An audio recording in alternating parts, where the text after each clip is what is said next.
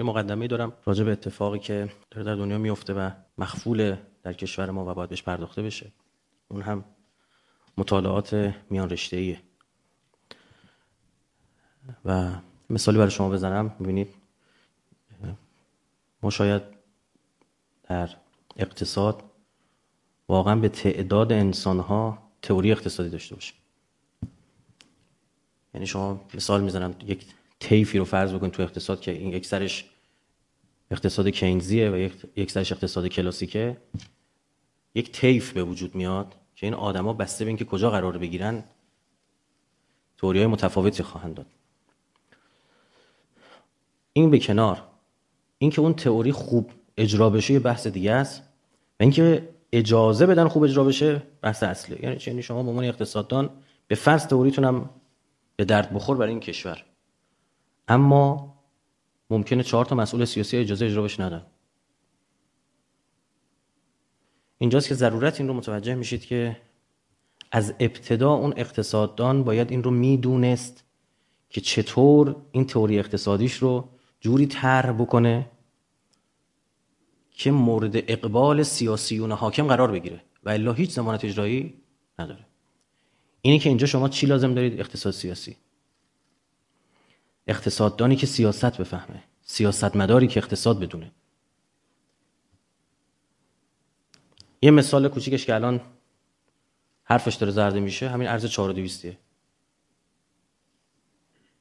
میگن 500,000 میلیارد تومان سرمایه کشور به باد هوا رفته. واقعا از ابتدا این سیاست اقتصادی اشتباه بوده، جیب دلالا رو پر کرده. از این گریزی میزنم برای همین فضا، یعنی فضای معماری. وقتی ما راجع به معماری اسلامی و ایرانی داریم صحبت میکنیم، قطع به یقین افرادی باید راجع به این صحبت بکنن. معماری به ما و معماریش خب به تعداد معمارا مدعی داره. حالا بعضیا شاخص میشن، چهره میشن، تو چشم میان، بولتن، هایلایتن، اما هر کدوم شما که حالا معماری خوندید بخشی از یه طرح خوشتون میاد، جای خوشتون نمیاد. سلیقه است. یک جای اختلافات بنیادینه، یک جای نه ظاهریه. منتها حتما اگر قرار راجع به معماری ایرانی اسلامی صحبت بشه، حتما باید پارادایم هویت ایرانی رو معمار بشناسه. اساساً معماری که توی دستگاه و سیستم و اتمسفر غیر ایرانی بزرگ شده نمیتونه راجع به معماری ایرانی اتفاق خاصی رو رقم بزنه. شاید بیاد دستی سرش بکشه، اما اتفاق خاصی رقم نمیخوره حقیقتا. اینجاست که شما میبینید یا معماری اسلامی، آقا شما با چند صد روایت طرفید که در حوزه معماری یا صراحتا در مورد معماری صحبت کردن یا اشاراتی دارن و یا برداشت‌هایی ازش میشه. اینجا حتما باید شما روی حوزه روایت کار کرده باشید. یه تخصصه. 50 سال 60 سال میبینید طرف تو حوزه علمیه عمر میگذرونه به یک تسلطی بر روایات برسه. دقت هم بفرمایید در عصر غیبت گفته نشده به روایت‌های ما رجوع کنید. فرجه و الی روات احادیثنا، به راویان احادیث ما رجوع کنید. یعنی اون کسی روایت شناسن. شما یه روایت میخونید اصلا نمیدونید این جعلی هست نیست. اصلا فضا و کانتکستی که اون روایت درش بیان شده بسیار مهمه. طرف بعضا ما میبینیم یه کاری داره انجام میده، چرا این کاری کردیم؟ روایت دیدم. میگم بی خود دیدی، 10 تا روایت مقابل همین داریم. این یه بحث بوده، حضرت برای یک نفر فرموده، معصوم برای یه نفر، یه نفر اومده بود یه سوالش رو برای تو، این صرفا نسخه اوه. شما رفتی پزشک کمر درد میکرد، گفت آقا این برای قرص داری برای کمر درد. این دیگه برای کسی که چشش درد میکنه که نیست، که یه طرف سرما خوردن باشه بره همون دارو مصرف بکنه. یا حداقل یک فضایی باید به وجود بیاد که متخصصین هر دو عرصه بیان توش کار بکنن و افرادی به عنوان کانکتور اینا رو به هم وصل بکنن که هم زبان اینها رو بفهمن، اون موقع اتفاق جدید رخ میده. اساساً ببینید، نگاه کنید، آدما کپ همن. اگر بخوان اینا هم حرف بزنن، اون جایی حرف جدید خلق میشه که از قضا پای شذوذات وسط باشه، پای حرفای خاص. آدما اگه حرفای خاص خودشون نداشته باشن که بقیه‌ن اونجای خودشون میشن که حرف خودشون رو بزنن. حالا باید هر حرفی رو بزنن؟ نخیر، باید معقول باشه، تو اون پارادایم علمی سنجیده شده باشه. ما در مجموعه مصاف یه واحد داریم افق، ادیان، فرق، قومیت ها. کارش فقط رو روایت کار کردم، مسئولش هم کسی که دکترای ادیان داره. واحد معماری ما یه معماره، کلی هم این دو بزرگوار با هم جلسه دارن، به اختلاف هم میخورن بعضا. اینجاست که اون و الا معماری ایرانی اسلامی میشه همین 4 تا اسلیمی. یعنی همه یاد میگیرن 4 تا اسلیمی بکشم، یا آقا معماری اون الحمدلله ان شاء الله ایرانی اسلامیه. اصلا این نیست. ما در معماریای اصل صفوی مواردی رو داریم که اصلا ایرانی اسلامی نیست. به هیچ وجه با اسلام سازگار. مسجد داریم به هیچ وجه با اسلام سازگار نیست. نه مساجد جدید، خب قدیمیاش. ما در واقع وقتی صحبت از سبک زندگی اسلامی و ارتباطش با معماری میکنیم، و من تاکید دارم میگم زندگی سبک زندگی ایرانی اسلامی، چون ما متأثر از هر دوتاش هستیم. یعنی قطعا ما فرق داره سبک زندگی ما مصریه، با عراقیه، با پاکستانیه، و این ایرادم اشکال جدی برش وارد نیست. یعنی این ورژن ایرانی از سبک زندگی اسلامی انحراف نیست، بدعت نیست. این متناسب با محیط زیست منه، متناسب با خلقیات این مردمی که اینجا زندگی میکننه. ما خیلی جاها در اسلام صراحتاً حرف داریم، این کارو بکنید، این کارو نکنید. یک جاهایی سپرده به خود جامعه مؤمنین، یا آقا هر کدوم خود بکنید.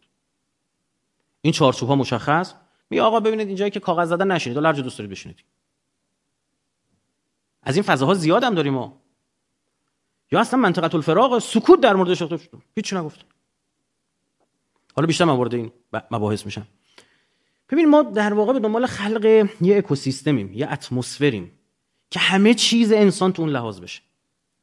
جسمش، روحش، روانش، تفردش به عنوان یک واحد انسانی، جمع اینها کنار هم دیگه. یکی از این سخنرانی تدو داشتم نگاه میکردم، یه خانومی بود به عنوان یک کارآفرین نمونه که شرکتش خیلی خوب پیشرفت کرده بود. ایشون برخلاف تمام متدهای رایج در دنیا که میگن کارمند باید به سرش بنزه پایین بره کار بکنه، توی محیط کار می‌بینید که یه برهه‌ای اینا مد شد که تمام این قهوه جوشا و این جور چیزا رو تو محیطای کار تو اروپا جمع کردن. میگفتن گرده درست میکنه، میرن قهوه بخورن، نیم ساعت اونجا میشینن، کار زندگیشون میافتن، کار ما رو انجام نمیدن، میشن اونجا دور به هم دیگه چرت و پرت سر هم میکنن. ایشون اومد برعکس اینا راه انداخت، خیلی هم پیشرفت کرد تو کارش، تو بیزینسش پول خوب در آورد. بعد گفتن چی؟ میگفت من دیدم اینا وقتی با هم رفیقن کار همو خوب را میندازن، وقتی با هم رفیق نیستن خیلی قانونی میتونن جلو کار همدیگه رو بگیرن. میگه نامشو بزن تو من. تایم بخواد بره نامه رو بزنه، خب امروز که تایم اداری تموم شد، من تا تایم اداری فقط میتونم در خدمت شما باشم، خداحافظ شما. پدر صاحب بچه رو در میاره. ما به دنبال یک اینکه در مورد جمع صحبت میکنم، یعنی این بسیاری از مشکلات ما، مشکلاتی که ما سیاسیش تو مملکت خودمون داریم، به خاطر اینه که این جماعت با هم نشستن، دو کلمه با هم حرف نزدن. شما باید فضایی رو خلق کنید اینا رو مجبور کنه به تعامل. این دست شمای معماره، یک بخشش دست شمای معماره، دقیق تره. در معماری قدیمی ما جلو دم در خونه پیرنشین داشتیم، 2 تا سکوی بود کنار در، حیاطا بزرگ بود، تا طرف بخواد بیاد در رو باز بکنه خسته میشد، میگم اونجا بشین. یا آبری داشت رد میشد، یا خسته میشد اونجا یه دقیقه میشست. این ناخودآگاه بین انسان ها تعامل به وجود میاد. در باز میکرد، ای سلام شما اینجا، آقا ببخشید اینجا، نه خواهش میکنم، چیکار دارید؟ این یک فضاست، یک فضایی که شما توش حیات ندارید.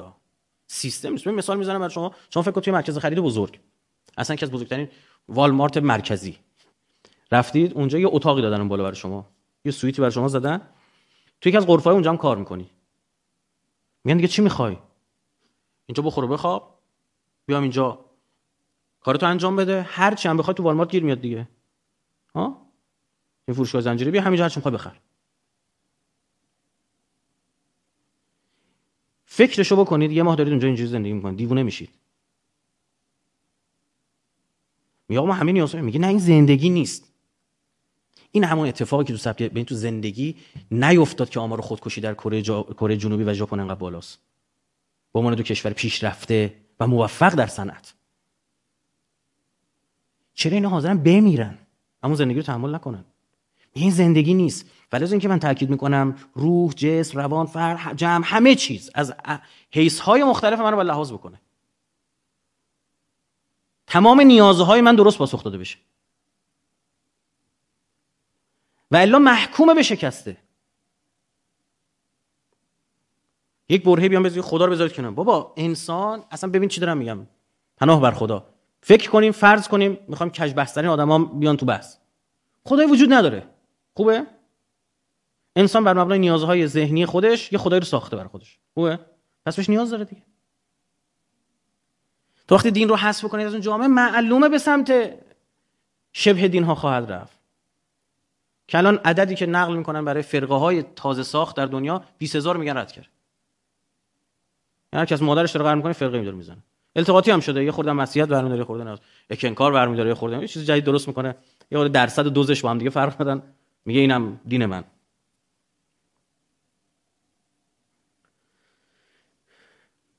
امکان نداره کسی که در اون اتمسفری که مد نظر بنده است نفس نکشیده باشه و صرفاً با رعایت چند تا نکته بتونه به همون سرانجام برسه، به اون نتیجه برسه. امکان نداره. دروغه کسی این حرفو بزنه. تو محیط انتزاعی فکری برای خودش چیزی بافته است و برای خودش بافته و فکر می‌کنه این درسته. بله من قائل بر اینم که فرم بر محتوا تأثیر داره. اما اینکه 4 تا المان رو رعایت بکنید، باعث بشید 4 تا چه می‌دونم کنشگری داشته، این نمیشه که اون اتمسفرش اسلامی بشه، که ایرانی اسلامی بشه. و وقتی ما داریم میگیم ایرانی اسلامی، اصلا بخوام ببین لفظو یه بار بگیم، یعنی همون چیزی که تمام نیازهای تو رو پاسخ بده. تمام. حالا شما اسم اینو بذار این پک ایکس، پک ایگرگ، من باش مشکلی ندارم. روایت داریم از پیامبر، مستدرک الوسائل جلد 3 صفحه 284. ببینید در خانه‌های مانند خانه‌های دشمنان من زندگی نکنید که دشمن من میشوید، همانطور که آنها دشمن من هستند. تأثیر معماری بر سبک زندگی یه صراحت روایت، نه جای تفسیر داره خیلی، نه جای از اون روایات صریحه. میگه اگه عین دشمنان ما و جسارت این نکته اینجا داریم، ما خیلی ظریفه. دشمن پیغمبر دشمن ما هم هست. این دشمن تو زبان فارسی یک کلمه فارسی که از قضا به زبان‌های دیگه هم رفته ها. در زبان‌های هند اروپایی یه سری پیشوندها ضدیت سازه، مثل الف، مثل الف و نون، مثل دوش، پیشوند دوش. اینها ضدیت سازه. ایران ان ایران. می به انگلیسی یعنی چی؟ می enemy. اینا زبان هند اروپایی ریشش با ما یکیه. دشنام ضد نام، دشوار ضد وار. وار یعنی اوکی بودن، بهترین کلمه که من برای اوکی پیدا کردم واره. واره واره وار الف پیشوند ضدیت بیاد میشه آوار، یعنی برعکس اون. دشمن ضد من. این منو کی تعریف میکنه؟ اینجا به تعداد آدما من داریم و به تعداد اینا هم چی؟ و بیشترش دشمن داریم، ضد من داریم. برای همین قرآن تاکیدش بر چیزه؟ عدو والله و عدو وکم. بعضی موقع دشمن شما دشمنان خدا نیست. من زمان اینو دشمن میدونم که عیناً دشمن منو دشمن خودتون بگیرید. یعنی این نفس خودتون رو چی؟ ببوسید بذارید کنار. یک نفر هست مخالف من، رایفی پوره، خدا پدرشو بیامرزه، مخالف خدا نیست، هم من بدش میاد. حتما دلایلی داره. چون من اسلام نیستم، من یه مسلمونم. ما به تعداد مسلمونا اسلام داریم. ما یکی خود صفر میگیره، یکی خود شور میگیره، یکی خود هم مام باباهای ما اسلاماشون من فرق داره.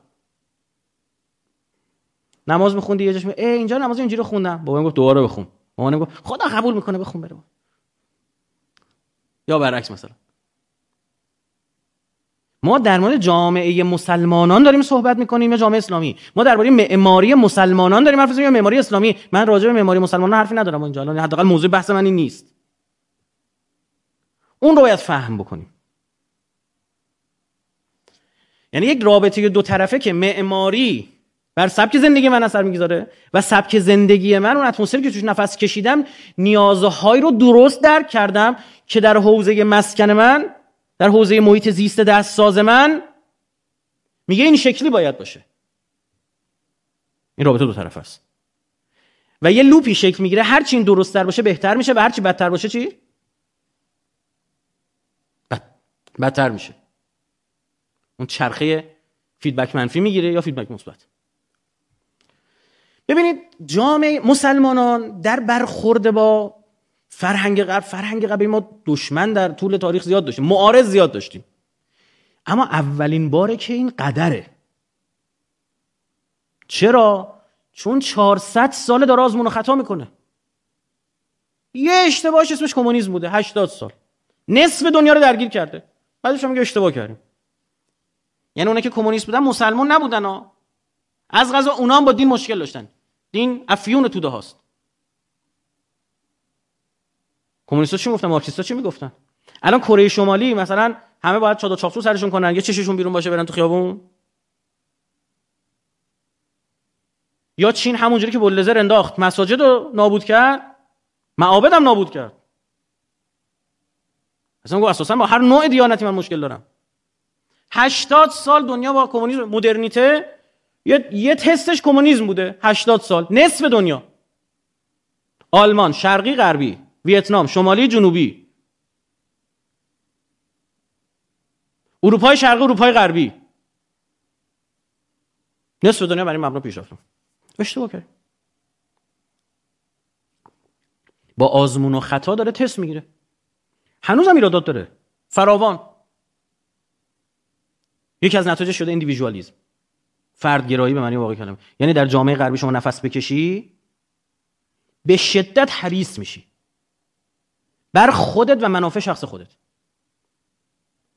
برخلاف این ایرانی‌ها که میرن خارج از کشور زندگی میکنن یا حالا دانشجوان، مأموریت کاری دارن، یه چیزی که براشون خیلی جالبه وقتی برمیگردن ایران سری میگن اینا تو زندگی زناشوییشون هم پول مهمه. زن و شوهر با هم میرن یه رستوران 50-50، تو خرج خودتو بده من خرج خودم بدم. این نیستش که خانم تو خانه دار باشی اونجا پوز میدی، باید کار کنی. خانم کار میکنه، آقا هم کار میکنه، یه نیاز جنسی هر دو تا مشترک.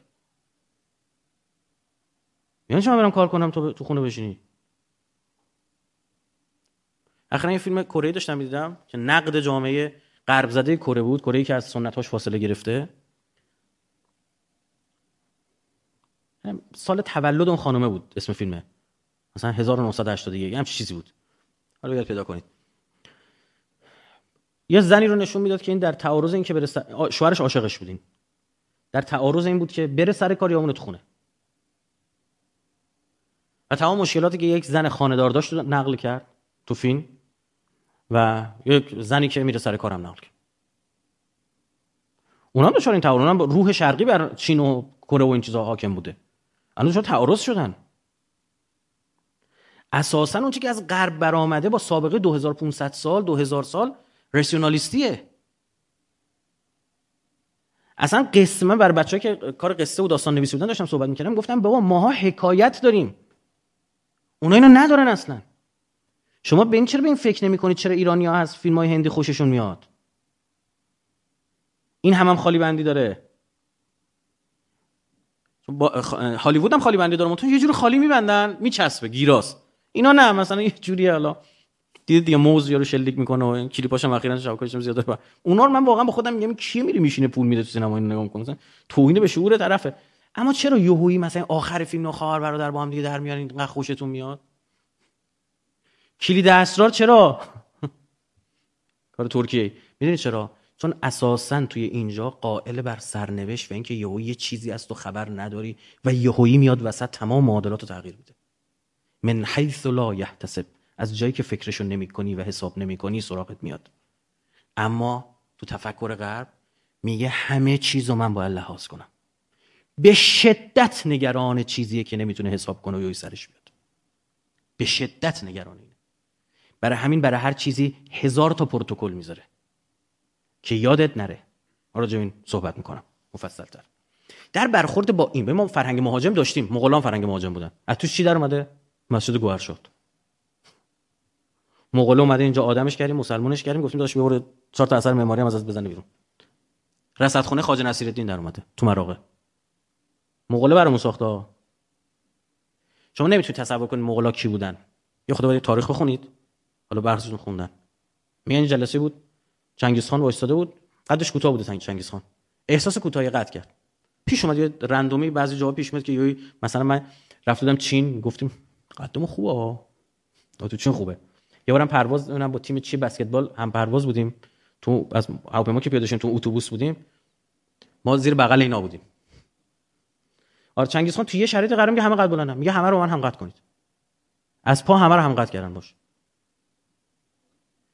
اینا به خاطر اون پوشش گیاهی خاصی که دارن خیلی غذای مغذی در مغولستان پرورش پیدا نمیکنه. اینا به این چیزی که جلوی زینه اسب میگن فتراک، یه کیسه چرمی داشتن، یه تیکه گوشت رو مینداختن توش، میبستن به این، به تاخت میومدن.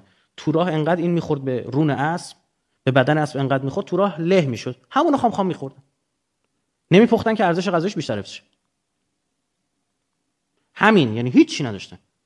جالب به شما بگم، مغول‌ها نتونستن چینو بگیرن. درگیری داشتن از تقریبا نژادشون به هم بسیار نزدیکه. خب نتونستن بگیرن. میدونید کی تونستن چینو بگیرن؟ بعد از اینکه ایرانو گرفتن. چرا؟ نرم افزارشون سوار شد. نرم افزار توی سخت افزار اینا سوار شد. بوروکراسی رو فهمیدن یعنی چی. چون شما این نکته بسیار ظریفی که من گفتم اون مقدم باید بگم، بس ببین شما با مسائل موردی نمیتونی کار تمدنی کنی. باید شبکه داشته باشی، باید پلتفرم داشته باشی، باید ساختار داشته باشی، باید روند داشته باشی. رویهات باید مشخص بشه. اینو ایرانی‌ها داشتن. مغول وقتی اومد جذب این ساختار ایرانی شد. مسلمون شد. بعد به واسطه با ایرانی‌ها رفت چین هم گرفت. شما منطقه جنوب چین چون مسیر دریایی بوده به گوانجای کنونی که برسید و مسیر در واقع غرب چین که ایغورها ساکنن، ترک تباران و بقیه اقوام چینی، کلی سنگ قبر ایرانی میبینید. در چین به وضو میگن آبدست، به نماز صبح میگن بامداد، پسین، پیشین، خفتن، نماز عشا. گلستان سعدی رو حفظ میکردن تا 80 سال پیش. یعنی یک نفر می‌خواست بگه من مسلمانم بعد گلستان سعدی رو حفظ می‌کرد. برای چی؟ برای اینکه اسلام رو با پلتفرم ایرانیش گرفته بود. با اکوسیستم ایرانیش گرفته بود.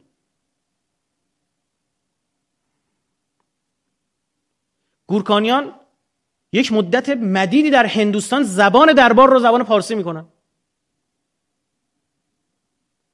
شما اگر میخواستی کاری با دفتر دستک، اداره، قضاوتخونه، محکمه، عدلیه، هر چی میخواستی بشه بذاری داشته باشی با قوه قضاییشون، باید فارسی بلد میبودی. تجارشون فارسی بلد بودن، درس خونده هاشون فارسی بلد بودن، تا اینکه این انگلیسی ها سر کلاشون پیدا شد اونجا کاملا برعکس کرد ماجرا.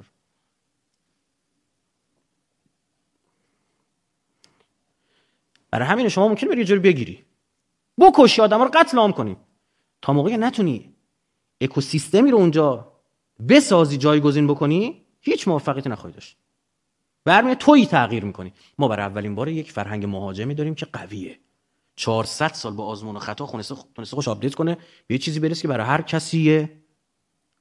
ببین اینا اولین بار با شهادت طلبی ما که مواجه شدن کپ بودن. ما که رابرت بایر اومد تو ایران مستند ساخت، جاسوس سیاسی خاورمیانه، میگفت آقا رفت خونه حسین فهمیده اینا آدرسشون هم خیلی خوبه. کرج، اتوبان شهید فهمیده، خیابان شهید فهمیده، کوچه شهید فهمیده، خونه شهید فهمیده. شما رفتم سخنرانی، همه شهید فهمیده بود. بعد همون خونه‌شون هم حسینی شهید فهمیده داره طبقه پایینش. رفته اونجا، فیلمش هم از تو اینترنت سرچ کنید، رابرت بایر شهید فهمیده میاد. رابرت بایر این سریال 24 بر مبنای زندگی رابرت بایر ساختن. کم کسی نیست. اون میگه که میره اونجا میگه آقا اینو میبینید؟ به انگلیسی داره صحبت میکنه، اونا متوجه نمیشن چی داره میگه. میگه ما رو این بدبخت کرد این بچه. یه 20 سالی طول کشید القاعده رو ساختن. 20 سال کلنجار رفتن، زیر یخمش رو گرفتن، بردن تو آزمایشگاه، بررسی کردن، بازجویی کردن، بالا کردن، پایین کردن، گفتن راه مقابله با اینا یه چیزی شبیه خودشونه. القاعده رو ساختن و نهایتاً از القاعده داعش درآوردن. و ما رو تو عراق و سوریه با داعش درگیر کردن. او هم میگفت الله اکبر، ما میگفتیم الله اکبر. ما میگفتیم یا زهرا و یا رسول الله. این مهمترین اتفاقی وجود نداره آقا جان، نیست. من ته بحث، من خیلی اهل پیگیری و مطالعه هستم روی مسئله، مخصوصا اگر دقیق باشم. تعطیل میکنم همه کارامو، میذارم 24 وقت میذارم روش تا بتونم یه چیزی بزنم. یه جمعه توی یکی از این صحبت تلویزیون دعوت شدم، اونجا گفتش که آقا چرا، گفتم من بعضا روز 17 ساعت مطالعه میکنم. بعدم یه عده تو شبکه‌های اجتماعی حمله کردن میسازن، گفتم خب این واقعیه بعضا، نه که همیشه. اما مواردی پیش میاد این بعضنه خیلی زیاده ها، یعنی آره چندین روز پشت سر هم همینه. همه کارامو تعطیل میکنم، یهویی 20 روز میرم یه جایی، اصلا تهران هم نیستم، اینترنت هم آنتن نمیده. توییت هم میخوام بزنم با اس ام اس میفرستم برای یه نفر، میگم توییت بزن مثلا مسئله، میگم میشینم یه مسئله رو باید حلش کنم. مدلم اینجوریه، یه فرصت مطالعاتی برای خودم درست میکنم. بله توی برخورد با فرهنگ غرب 4 رویکرد شکل گرفت.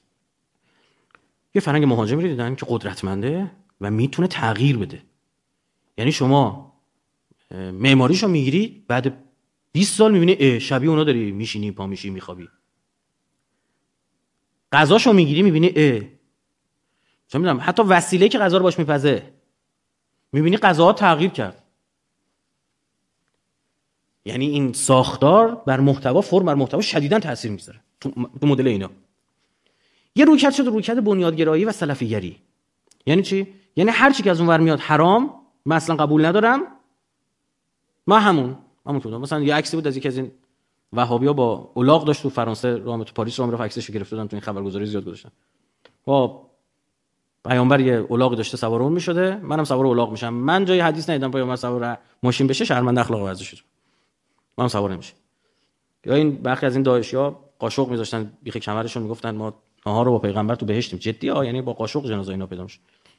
بعد یکی از این دوستان یه پاسخ به اینا داده بود تو همین شبکه‌های اجتماعی که بابا شما مگه سلفیاتون نمیگن پیامبر با دست غذا میخورده، با قاشقتون دیگه چیه؟ این که دیگه مظاهر شرکه، مظاهر مدرنیته همه رو شرک بدون.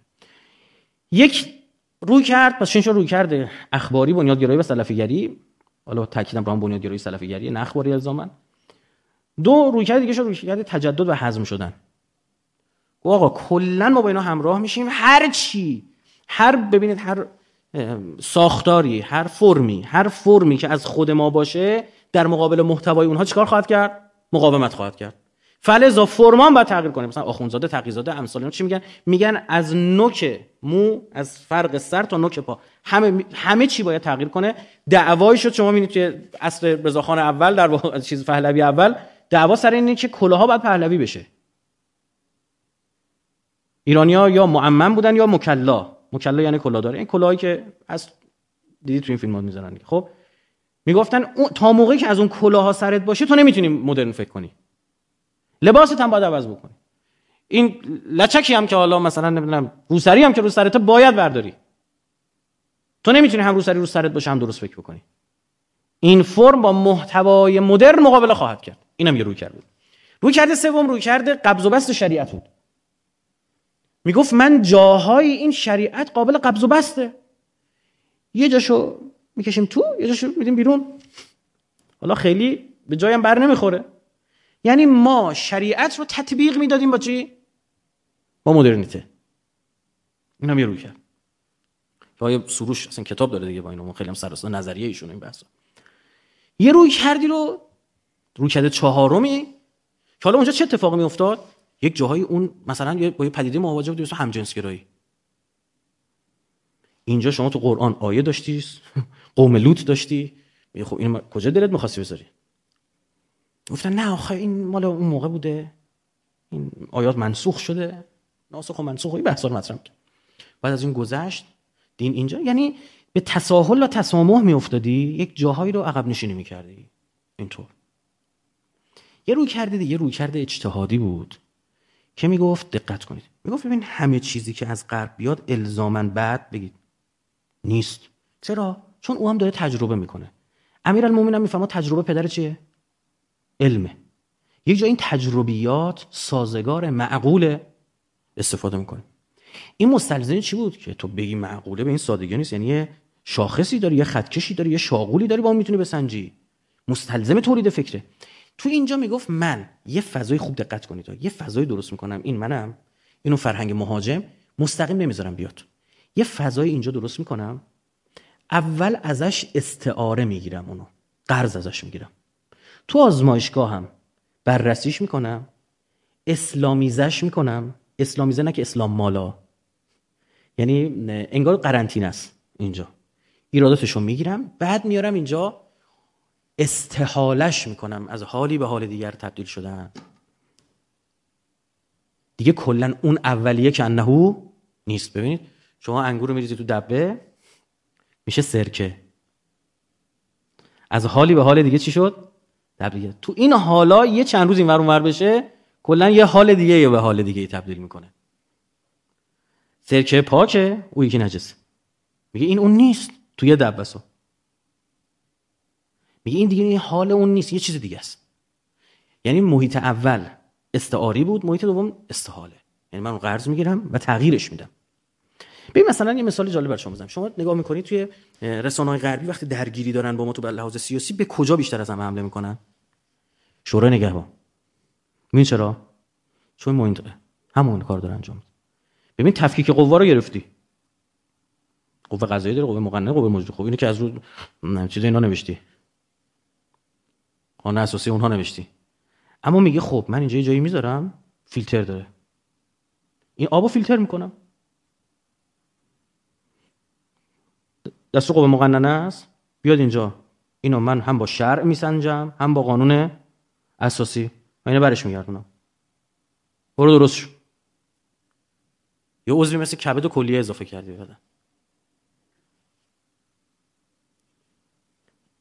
یعنی اون بخشی که تو استعاره گرفتی ساختارو، اما یه چیز اینجا گذاشتی که نمیذاره.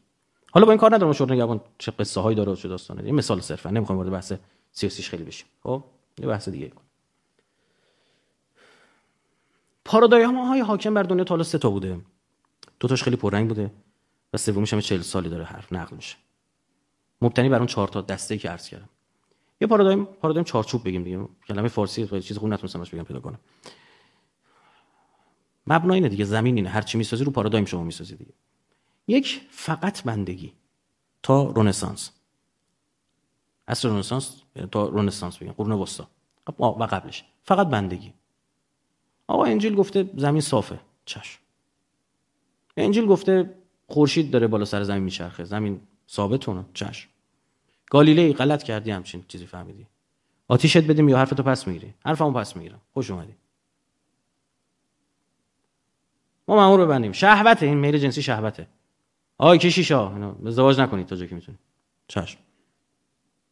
آقا خشونت بذارید کنار، اینا قدرت خشونت میآورد. زدن تو گوشت، اینورم بگی انجیل. من به ویژه غربو دارم میگم، برام میگم انجیل، یعنی مسیحیت حاکم بر غرب. تو رنسانس یه اتفاقی میفته، ما اشتباه کردیم، بندازید بیرون بندگی رو. فقط بندگی شد چی؟ فقط زندگی. خدا محترم بالا تو آسمونا بمونه واسه خودش، تو هیچ کاری دخالت نکن. اگر این عدم دخالت فقط تو حوزه سیاسی باشه میشه لایسیته، اما اگر در تمام امور باشه میشه سکولاریسم. برای همین لایک ها بعضاً اسلام یا دین بهتره، دین را میپذیرند جاهایی که کار دنیویشون رو پیش میبره. دقت کنید، مثلا دیدن کسایی که کلیسا میرن تو اروپا کمتر جرم و جنایت انجام میدن، دارن یارانه میذارن برای کلیسا رفتن. اما سکولارا میگن نه این خطاه، میگن اساساً دین نباید دخالت کنه، هر جا بیاد خرابکاری خواهد کرد. شد فقط چی؟ زندگی. 40 سال یه اتفاق افتاد تو دنیا. ما اصلا اهمیت انقلاب اسلامی اینه ها، بقیه این چیزا نیست. همینه. این پارادایم جدید به وجود. برای همین با انقلاب مشکل دارن. نه نفتت، نه نماز خوندن، با هیچ کدوم اینا نیست. شما مثلا از سعودیا بیشتر نماز میخواید بخونید شما، یعنی چی؟ نفتتون مثلا عربستان بیشتر داره. ما که والا الان میگیم تو رو قرآن بده نفتونو بخرید، اصلا که نمیخوایم. نمیخرن ازمون نفت که. اینا نیست. پس خیلی سطحی اینا رو بررسی کردن و حرف مزخرفی میشنویم بعضی از این سیاسیون میگن، اصلا این نیست. این پارادایم است. این پارادایم چی بود؟ گفت زندگی و بندگی. همون اول هم داشتید اشتباه می‌کردید، فقط می‌گفتید بندگی. الان هم دارید اشتباه می‌کنید، از این ور بوم افتادید، زندگی و بندگی برام. اتفاقی که تو این کرونا افتاد اتفاق عجیبی بود. من محرم سخنرانی داشتم، عرض کردم چه اتفاق عجیبی بود؟ این که یک مذهب مناسک محور، شیعه دیگه، زیارت داره، راهپیمای اربعین داره، این طرف اون طرف ها، تعطیل کرد حرما رو. به خاطر چی؟ بهداشت. نه ماسکمون تو جیبمون نذاریم، داریم استفاده میکنیم، پروتکل‌ها رو رعایت بکنیم تا جایی که میتونیم. این از کجا اومد بیرون؟ از تو حوزه. برخی از حوزویا مخالفتایی کردن، کار عجیب غریبی که انصافاً جریان غالب نبود خداییش. و همونا دیدید چی؟ قوه قضاییه حکم براشون صادر کرد، دستگیرشون کرد. شما حق ندارید. یعنی چی؟ یعنی عزیزم رعایت بهداشت بخشی از دینداریه. دقیقاً حرفی که آقای پزشک میزنه. یعنی شما فکر کنید یه جوری شد که هر مسلمان یه الکل برای دستش 20 الکل یا حضرت عباس. یا من ضدعفونی دارم میکنم. این خطرناک. یه نکته اینجا بگم کوتاه، فهمید بتون نگم، وقتم از دست میدیم خورده متاسفانه. که ببینید ما دجال یعنی دوش ایل، ضد خدا، ایلش آرامیه، دوشش فارسیه، مال زمانی که یهودیه تو ایران بودن. از این کلمات زیاد داریم ما، وام گرفتن از ما ماست. مثل شیش، اونام تو شمارش مثلا 6 و 6 میگن، عبری فراوان داریم. حالا مثلا شیطان اصلا سیتن، ستون، استون، سنگ. ستنه در عبری خیلی سین به شین تبدیل میشه، شتنه. بعد این از زبانهای آرامی، سوری آرامی، شاخه‌اش عبری، آرامی، عربی، این هاست دیگه. خب عربی میگه از این شاخه‌است، اونجا رفته جهنم. برخی اینا چهنام گرفتن، یعنی کلمه چاهی که گم میشی توش، حالا هم چیزی.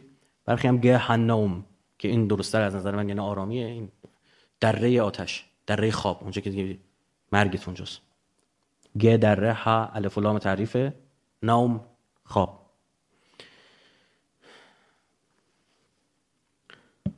دجال یه چشم داره، تاکید شده. کدوم چشم داره؟ چپ. چپ راست چه فرقی داره؟ راست آخرته، چپ دنیاست. پرونده‌تو بدیم دست راستت. و اصحاب الیمین دست راستیا، نه اصحاب شمال. و بدن.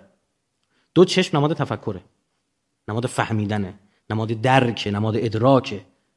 من کان فی هذه اعما، هر کس تو این دنیا کور باشه، فهو فی الاخره اعما ضل سبیلا، تو آخرت هم کوره بدتر. قطعا نابینایی فیزیکی مد نظر نیست، میگه اگه این دنیا نفهمید اون دنیا هم نمیفهمی و بدتره تازه اونجا اوزات.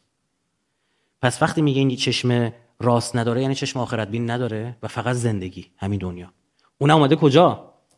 عینه الیمنی ممسوحه، چشم راستش کوه، فی جبهته، اومده رو پیشونیش، یعنی با این میفهمه.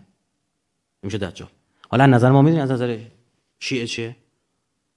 کسی هم که چشم چپشو کور کنه فقط چشم راستو بیاریم بالا، اونم دجال. یعنی همه چی آخرتی کنه، دنیا رو ببخشه. انرژی ها و قوه هایی که خدا در وجود انسان گذاشته، مثل شهوت، مثل قدرت، اینا رو به رسمیت نشناسه. وقتی یعنی سخنرانی نقد بر نبرد نیچه و وصیت بنده رو گوش کنید، 10 سال پیش بود. تو اونجا انتقاد نیچه به مسیحیت همینه، میگه شما اصلا انسان رو به عنوان موجودی که صاحب این قدرت هاست به رسمیت نشناختید. خب حالا اون مسیحیتی که ازدواج عادی هم گذاشت کنار، کارش به کجا کشید الان؟ هر روز پاپ باید دوره بیفته بابت همجنس بازی کشیشاش، پول بده،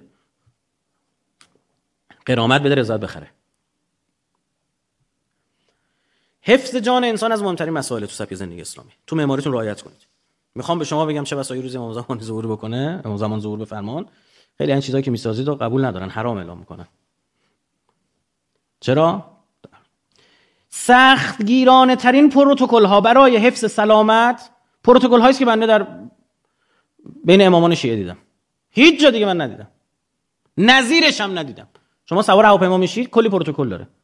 نمیدونم فرصتی بوده برید تو کابین خلبان یا نه، آشنای خلبانی داشته باشید، امنیت پروازی چیزی، یا مثلا بشناسنت معروف باشی میگن بیا آبروی نگاه کن. بعضی خلبان میشنم یا فلانی بگید بیاد لندینگ و تیک آف مثلا ببینه. میریم میخوام بالا. آقا یه کاغذی دستشون چک لیست دارن فلان چک فلان چک چند بار برو کاغذ. انسان خطا داره. بنویسید قید العلم به کتابته. علمو به قید بکشونید. زنجیر بهش بزنید. آدمیزاد یادش میره. ما در قرآن داریم که پیغمبر خدا یادش میره.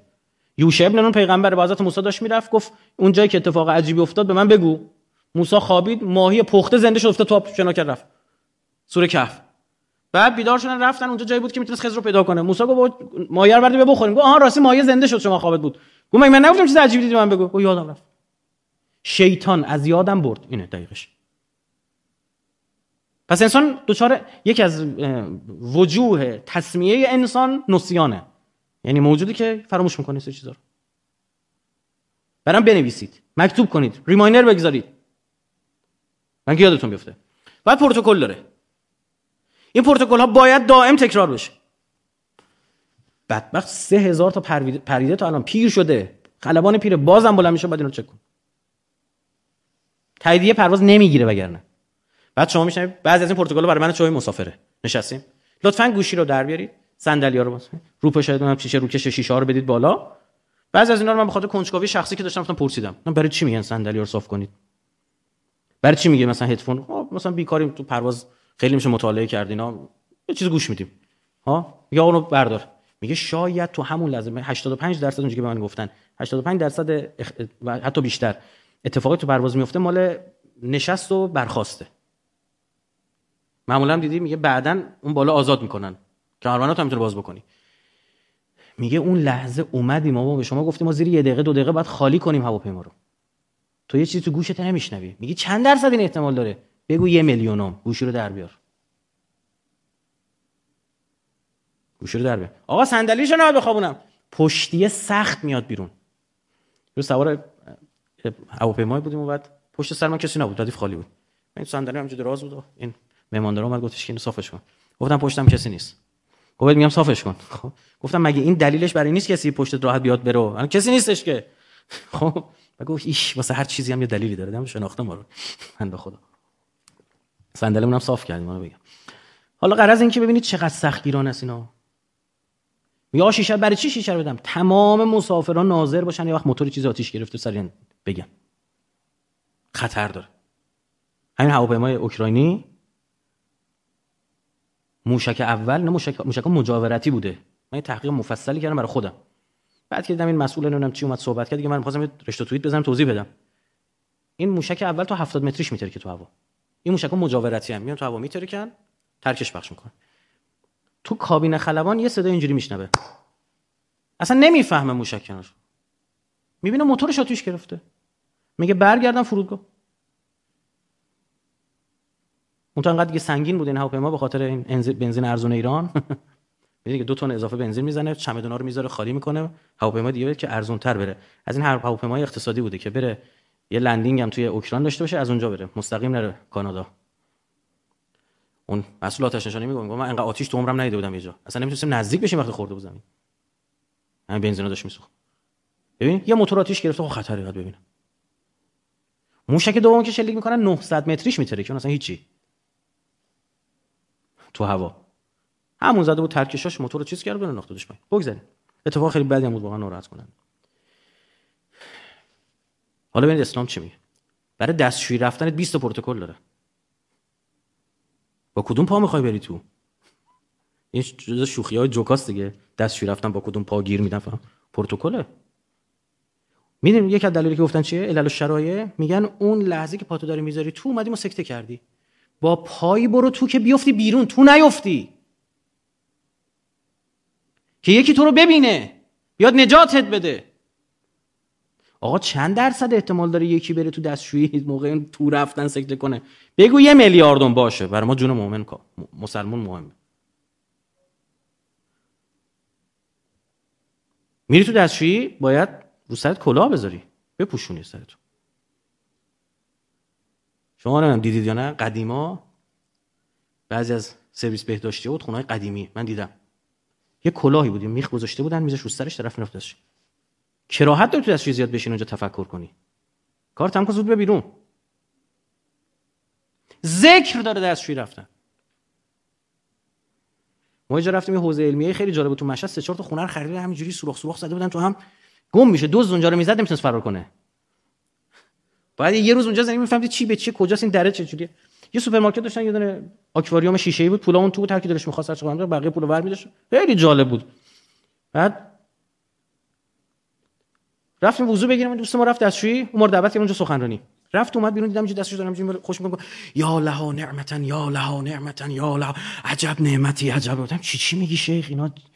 بعد گفت دارم دعای چیزا میخونم، الحمدلله الذی نمیدونم دعا داشت برای خودش، عرفنی لذته، لذتشو من چشون نمیدونم، قافی جسدی قوتشو در بدنم نگه داشت، نمیدونم چی یا لها نعمتن یا لها نعمتن یا عجب نعمتی عجب نعمتی عجب لذتی فلان. دستش رفتن آدم باید دستش بگیره تا بفهم واقعا جایی هم نباشه، بفهم واقعا لذتم داره. کلا میدونی که ما در دنیا خیلی لذت نداریم، رفع الم داریم، یعنی یه نیازی در تو به وجود میاد، بعد اون نیاز برطرف میشه، کیف میکنی، یا یعنی چاله درست میشه، چاله پر میشه، تپه نداریم. برآمدگی نه، یا فرو رفتگی یا صاف بشه، فقط همین. گشنت میشه غذا میخوری، تشنت میشه آب میخوری، آب اضافه اسم شکنجه است، یکی روش شکنجه همین بوده، یا آب میخوریم تو حلق طرف، نیاز به دستشویی پیدا میکنی، خودت راحت میکنی، میگه ها مستراح اسمشه، از روح میاد دیگه، راحتی پیدا میکنیم اونجا. شونه زدن به مو کل پروتکل داره، از هموم یه ماتو شونه نزن، بشین اینطور شونه کن، چرا؟ مواد نباید بریزه، زیبایی مهمه، بسیار مهمه. امامان ما ریشاشون خضاب میکردن، خوش رنگ نگه میداشتن. برید هلیت المتقین بخونید، مفاتیح الحیات بخونید، الحیات حکیمی رو برید بخونید، 12-13 جلد ببینید چی ها گفته. همین هاست. منتها اینجا اتفاقی که باید بیفته چیه؟ که آیا ما در مقابل با اینها اخباریگری میکنیم یا اصولیگری؟ اخباریگری چی؟ یعنی صرف روایت، همون که تو روایت اومده. اصولیگری نه، میگه خب غرض روایت چی بوده؟ اینجا اخباریا میگن آقا من تو چقدر میفهمی؟ از این جهت راست میگن، اما خیلی جا دیگه اشتباه میگن. بله واقعا بخشش میشه فهمید. اونجاست که میفهمید، تو دیگه میفهمی عمل میکنیم. آقا خب شما گفتی با این پا بریم، برای کیاست؟ این برای اینکه اکثر آدما دست و پا راستن. اونایی که چپ دستن روایت برای اونا برعکس میشه. این یه اصولیگری میخواد. زمان امام صادق علیه السلام پسرش اسماعیل مرد. میگه فرقه هم درست شد، بعدن گفتن اسماعیلی است اونا. بعد وقتی داشتن جنازه‌اش می‌بردن، امام صادق خیلی نگه می‌داشت، کفن می‌زد که نام گفت شهادت بدید اسماعیله. اونشون. بعد روی کفنش نمیش اسماعیل یشهد و اسماعیل شهادت میدن لا اله الا الله که خدا جز خدا یکتا نیست. سالها بعد اخباریا جنازه خودش رو می‌خواستن دفن بکنن، رو جنازه می‌نوشتن رو کفنش اسماعیل یشهد ان لا اله. اسم یارو محمد بودا. نه بابا امام فرمود اسماعیل. بابا اسم او اسماعیل بود، یعنی باید بفهمید. این میشه اصولیگری. اینجاست که دانش زاده میشه. یعنی دلیل معصوم بر بیان چی بوده؟ اون کانتکست، اون روایت تو بافتش من نکشم بیرون. خیلی اتفاق افتاده ها. خیلی اتفاق افتاده. چون خیلی از معلومات، من نمیخوام وارد اون بحث بشم. روایتی بر ما مشهوره، بعد میبینیم این روایت فقط برای یه نفر بوده. اصلا حضرت توی فضای خاصی اون رو فرموده. رو این حساب رعایت اینها برای حفظ جان منه، برای عمر بیشتر منه و در آرامش زیستن منه. هو الذی انزل السکینة فی قلوب المؤمنین لیزدادوا ایمانا مع ایمانهم. واسه من الگو بشم برای کل دنیا، ایمان ملت با نگاه کردن به زندگی من زیاد شه. مردم سوال کنن بگن چرا دکترها 60-70 سالگی دارن میمیرن، مراجع هر کدوم 100 سال عمر کنن؟ و این چرا؟ تا آخرین لحظه هم مغزشون مثل ساعت داره کار میکنه. درس خارج دارن، یعنی درس خارج میاد، هر دری هر سخنی در میاد پیش میاد. مثل ما هم لپتاپی نیستن بنویسن یادشون بره یادشون نره. این حافظه نتیجه چیه؟ یه نوع تغذیه است لابد دیگه. ژنتیک که نیستش که اینا هر کدوم مال یه جا. یکی مال عراق، یکی مال افغانستان، یکی مال عراق، ایران، نمیدونم چی. یه سبک زندگی باعث شده که تو 100 سالگی عمر کنی و حواست جمع باشه، نه که مثلا 20 سالش آلزایمر داشته باشی. دارید میبینید جلو چشتونه. ای مال همونی که گفت شب بشینا بخور، چرا؟ نمیدونم. اما رعایت کردم، اعتماد دارم به اون خدا. این مال همون گفت این غذا رو با یکی نخور، این مال همون گفت مشروب حرامه.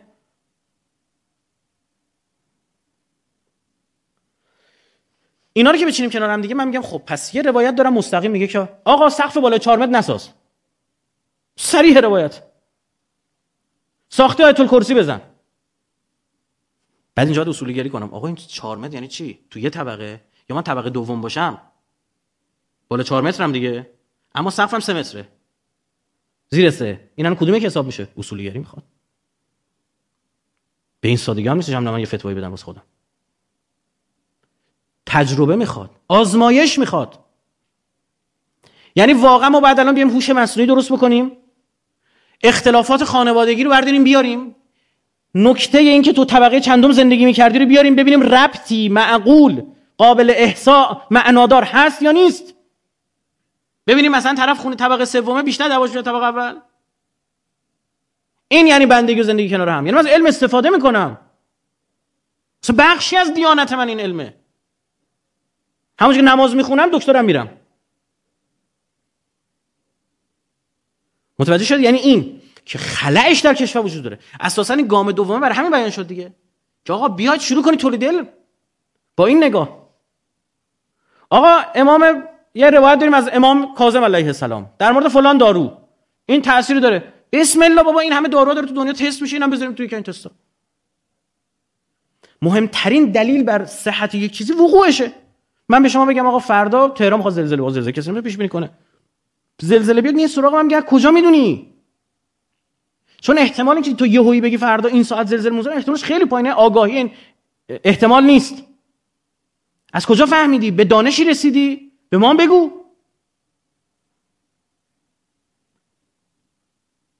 چطور تو هواشناسی میتونیم بگیم؟ ما اینجا نمیتونیم بگیم. لابد یه دانشی بیا. این یعنی این مستقیم برداشت میکنم. دو، نه، برداشت غیر مستقیمه. خدمت امام باقر علیه السلام رسیدیم، حضرت یه پاشون تو دالون بود، یه پاشون تو مثلا حیات بود، اینطور فرمودن. خونه حضرت رسیدم، نمیدونم این بخش خونه رد کردم، دیدم حضرت منتظر منن، اینطور.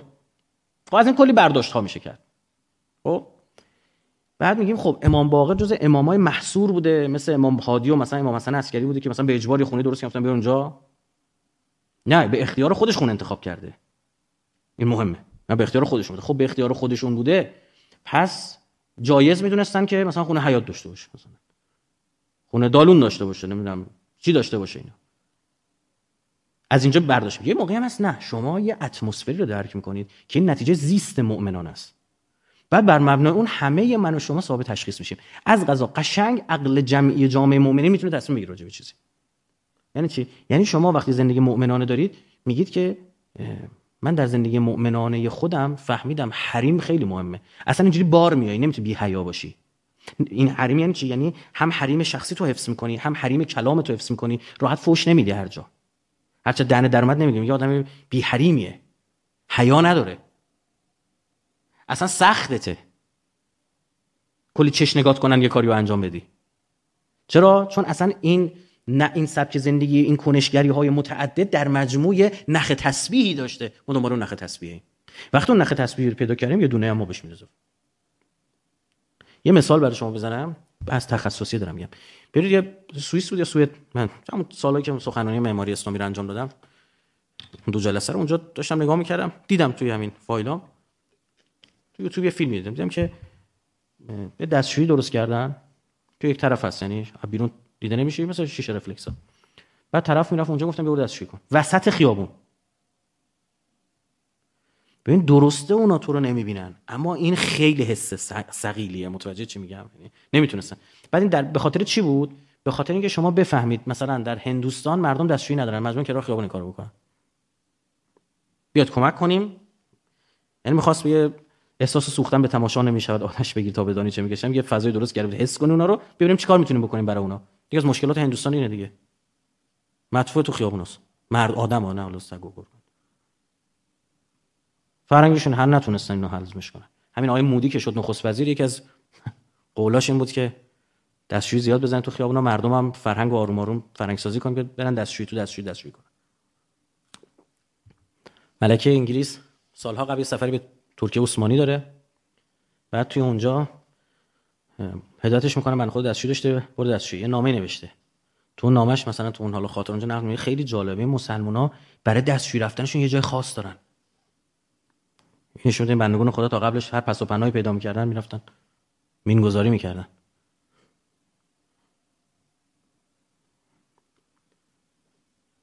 حریم رو میفهمید، میفهمید که آقا اصلا انسان مومن به دنبال سکینه و آرامش. اسم چیه؟ مسکن. خیلی فرقی که اون رو منزل ببینی یا مسکن، محل نزول ببینی یا محل آرامش. خیلی از خونه‌هایی که ما داریم خوابگاهه، محل آرامش نیست.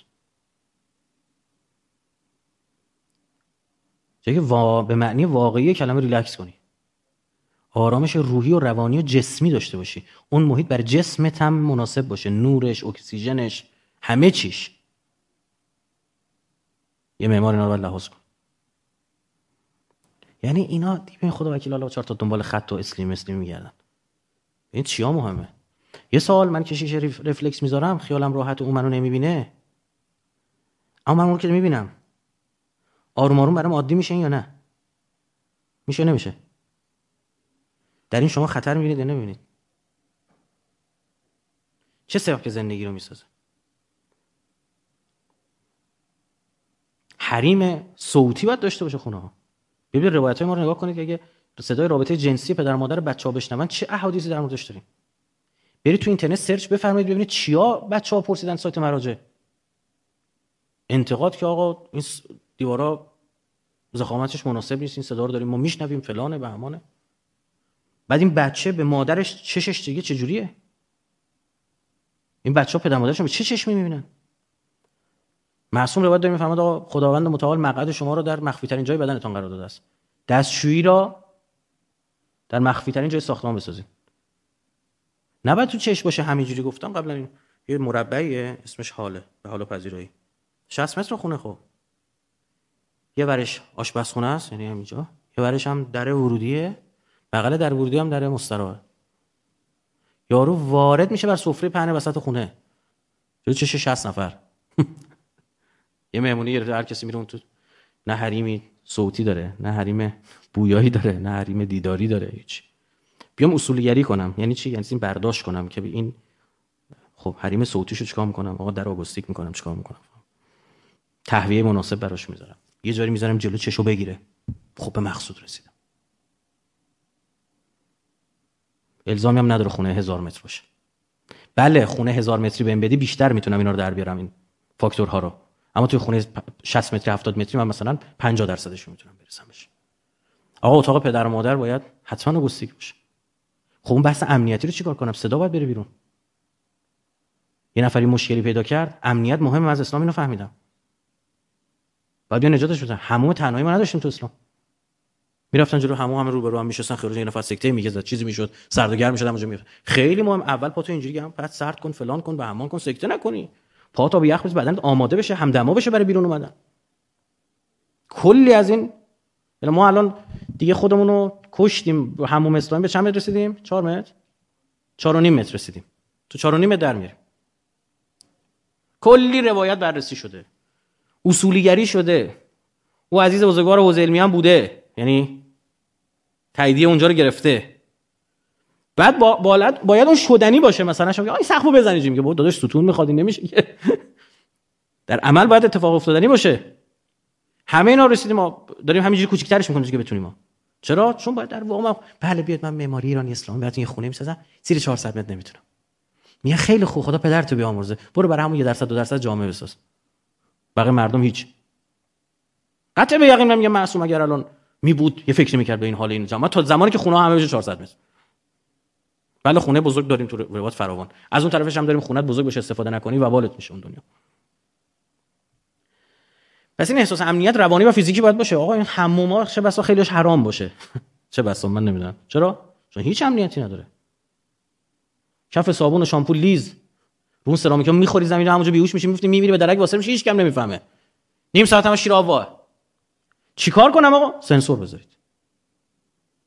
هاشمی را کجا فهمیدن خفه شده تو آب؟ دیدن صدا شلاپ شلوپش قطع شده، سنسور صوتی داشت. محافظا ریختن تو. یه دوتا سنسور میتونی بذاری. پدر و مادر میخوان اتاق بچه‌هاشون رو چک کنن، دوربین بذاریدن. خیلی کشور غریب پدرمادر بچه از کوچیکی تو اتاق دیگه میخوابه، دوربین دارن پدر مادر. یه مانیتوره، مانیتور میکنن بچه‌ها، هر لحظه نگران بچه‌ش بیدار میشه، نگاه میکنه. باز علم بهره ببر.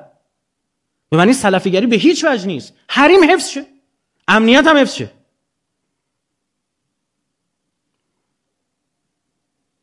همین قابل دسترسی، چیز پیچیده‌ای نیست. اما تا حالا مثلا شما حموم سنسوردار حرامه، وگرنه نداشته باشه. کراهت داره. نشنیده بودید معمارتون اسلامی نبوده تا حالا. اصلا خونه که آرامش، محل سکونت، مسکن، یعنی اینکه حتما باید آرامش فیزیک من و سلامت من مهمه. برای چی خدا کسی که جهاد میکنه در راه خدا جونشو میداره، انقدر جایگاه داره، همون اول میخرم، گناهاشو میریزم، علم میکنم، برای اینکه عزیزترین چیزشو داره میده، جونشو. ما جون دوستر ندیدیم والله تو این روایت اینجوری داره در میاد. نگران همه چی باید باشی، فلان بیماری رو نگیری.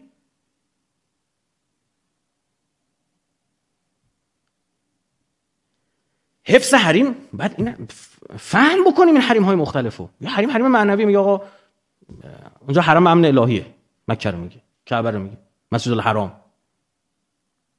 آیا پشرم اونجا مثلا نباید بزنی؟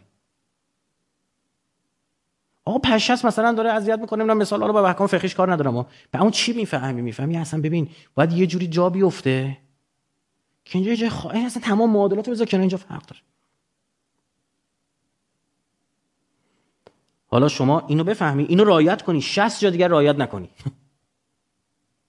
هیچ چی دیگر رعایت نکنی، 100 برابر اون اتفاق بیفته.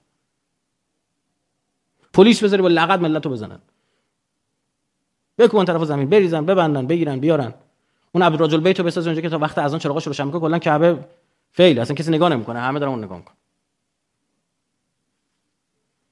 به حریمش اونجا تعرض صورت گرفت دیگه، صدای از کسی در نمیاد.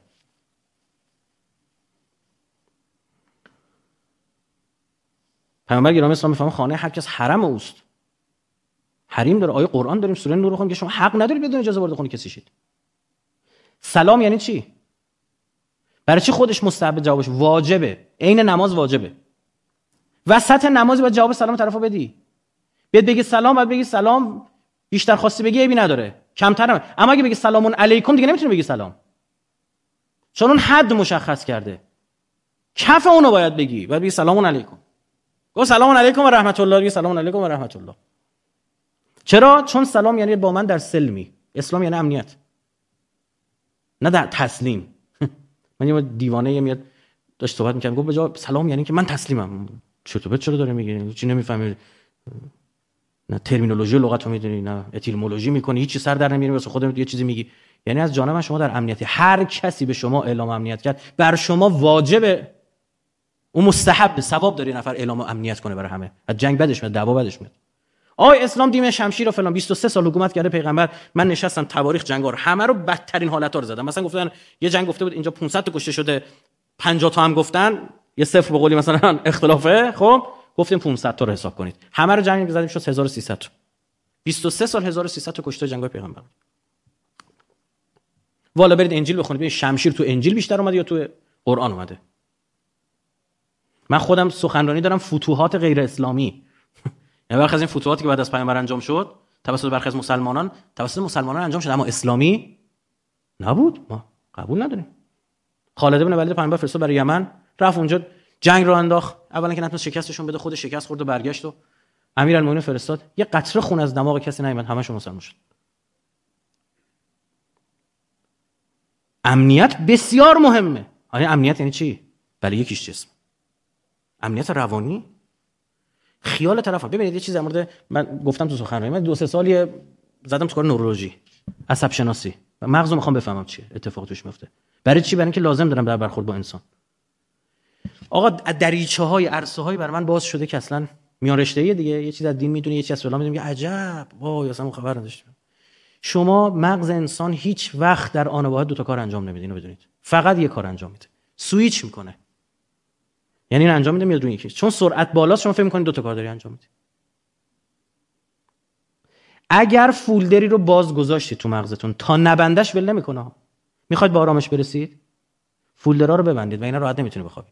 ببین شب اومدی تا جا خوابیدی بعد حوصله نداری پاشین که در قفل کردم یا نه. همین کافیه. گوشیمو زدم تو شارژ یا نه، صبح لازم دارم، اول صبح میخوام برم مثلا. همین کافیه که اون شب راحت نخوابی. میخوای راحت بخوابی؟ فولدرا رو ببند. حلش کن برای مغزت ماجرا رو. وگرنه هی میره سوئیچ میکنه، هی برمیگرده. یعنی اون شب کلا شیشتون رو دوز بسته مغز. تقی بیاد پریدی. میگه دوز دوم. موقع امتحانا دیدید مثل آدم نمیتونه بخوابه. چرا اینجوریه؟ فولدرها بازه، فولدرها نمیتونه بخوابی. اصلا بیداری تو خواب داری، قشنگ انگار بیداری. انقدر مغز هوشیار، سطح هوشیاری آماده باشه، جنگیه. بالای بالا میبره. این با حل بشه. حالا فکر کنید محیط زندگی رو ما یه جوری درست کردیم که همیشه فولدر باز داره. اون مسکن نیستش، محل جنگه. ارواح عمش اسلیمیش هم داره رعایت کرده، مستررم برده اون تاج پونده. هیچ حل نمیشه. این پنجره حفاظ نش میاد، بالاخره دزده میاد. کافی یه خبر بپیچه توی کوچه که دیشب اینجا دزد اومده. فردا همه شیش تا اینجا وایستاده میخوابه.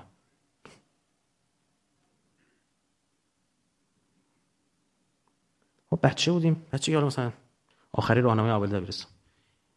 خواهر برادر ما بودیم، توی یکی از این اتاق‌ها یه چیزی دیده بودن حرکت کرده بود، ترسیده بودن، گفتن جن داره. بعد نمیخوابیدن دیگه. ترس داشت. من دیدم اینو باید حلش کنم. گفتم چی؟ گفت یه چیزی بود مثل بنفش بود اینجوری از پشت اون پنجره رد شد. خونم قدیمی بود. مستاجرم بودیم. من رفتم یه دونه بادکنک آبی خریدم، دیدم نزدیک‌تره یالا به بنفش بخوره.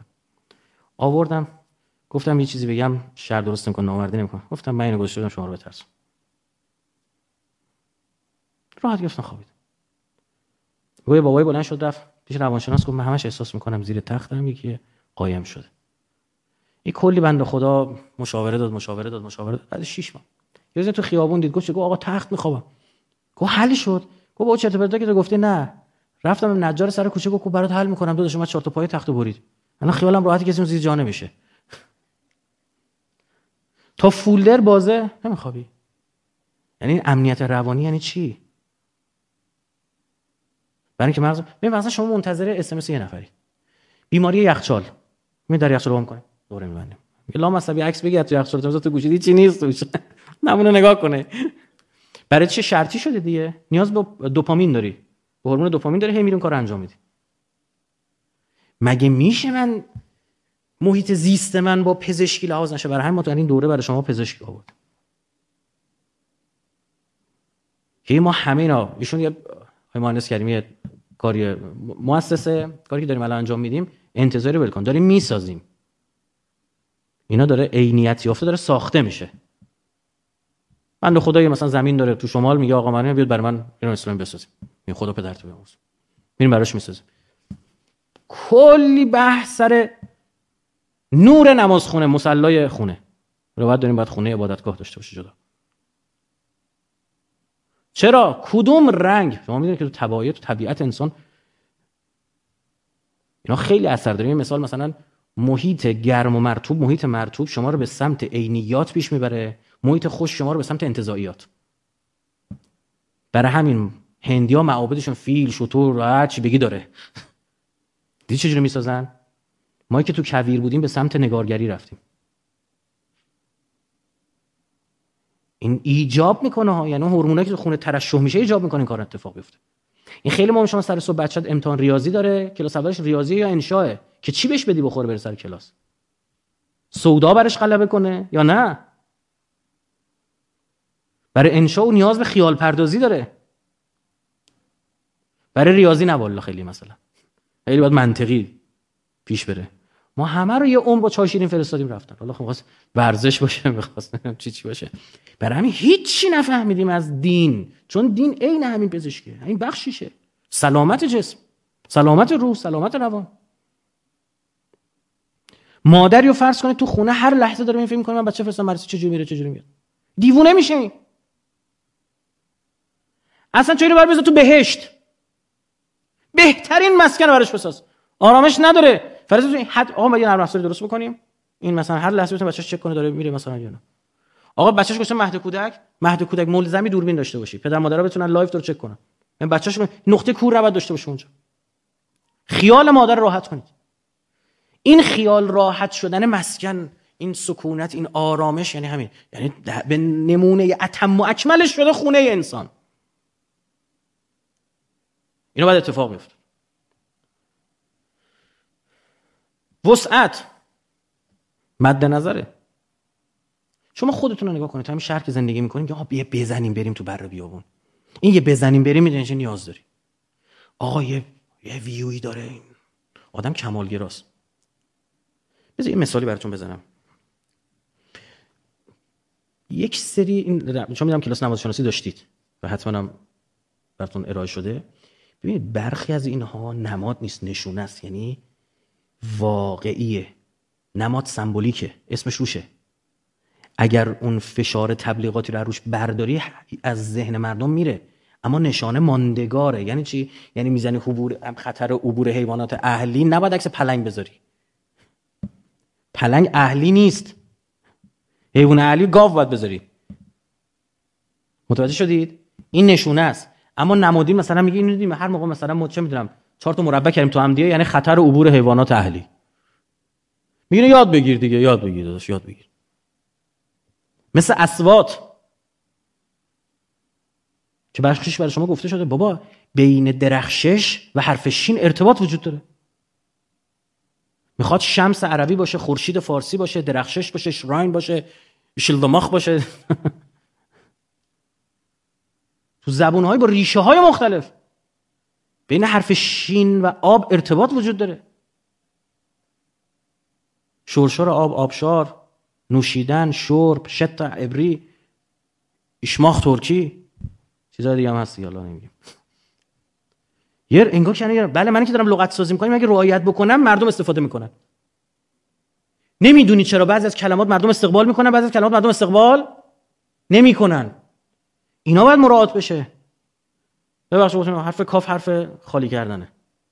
عصبانیت خالی کنی. زبانهای مختلف بر فوشا کدار دیگه اصلا معروفه. زبانهای مختلف، یعنی انگلیسی، ترکی، فارسی، اینا. اون هند اروپایی، این اصلا ترکی خودش قبلا میگفتن شاخه آلتایی، حالا میگن اونم نیست و نمیدونم چی، حالا این چیزایی ایناست. همین این طرف هم داریم ما. شکل‌های تیز تو زندگی تو نماد مرگه، نماد خطره، شیء برنده است. حالا فکر کن این دائم جلو چشت باشه، بعد از مغزت هم انتظار داشته باشی به این بی‌تفاوت باشه. نمیتونه بی‌تفاوت باشه. صبح تا شب داره با چاقو کار میکنه. بعد بیا یه لام از سب یه برجی بساز وسط شب 50 طبقه هم ببیننش. پدر کشتگی که نداریم، با یه شکل خوشمون بیاد از یه شکل بدمون بیاد، که مثلا گنبد و مخترعش مسلمونا که نیستن، که بگیم نه اون حرم مصر برای اون گنبد مال ما، گنبدم رومیه. یه فناوریه آقا، رسیدن به حذف ستون، گفتن باید قوس باشه که بتونه حذف ستون، منطقیه.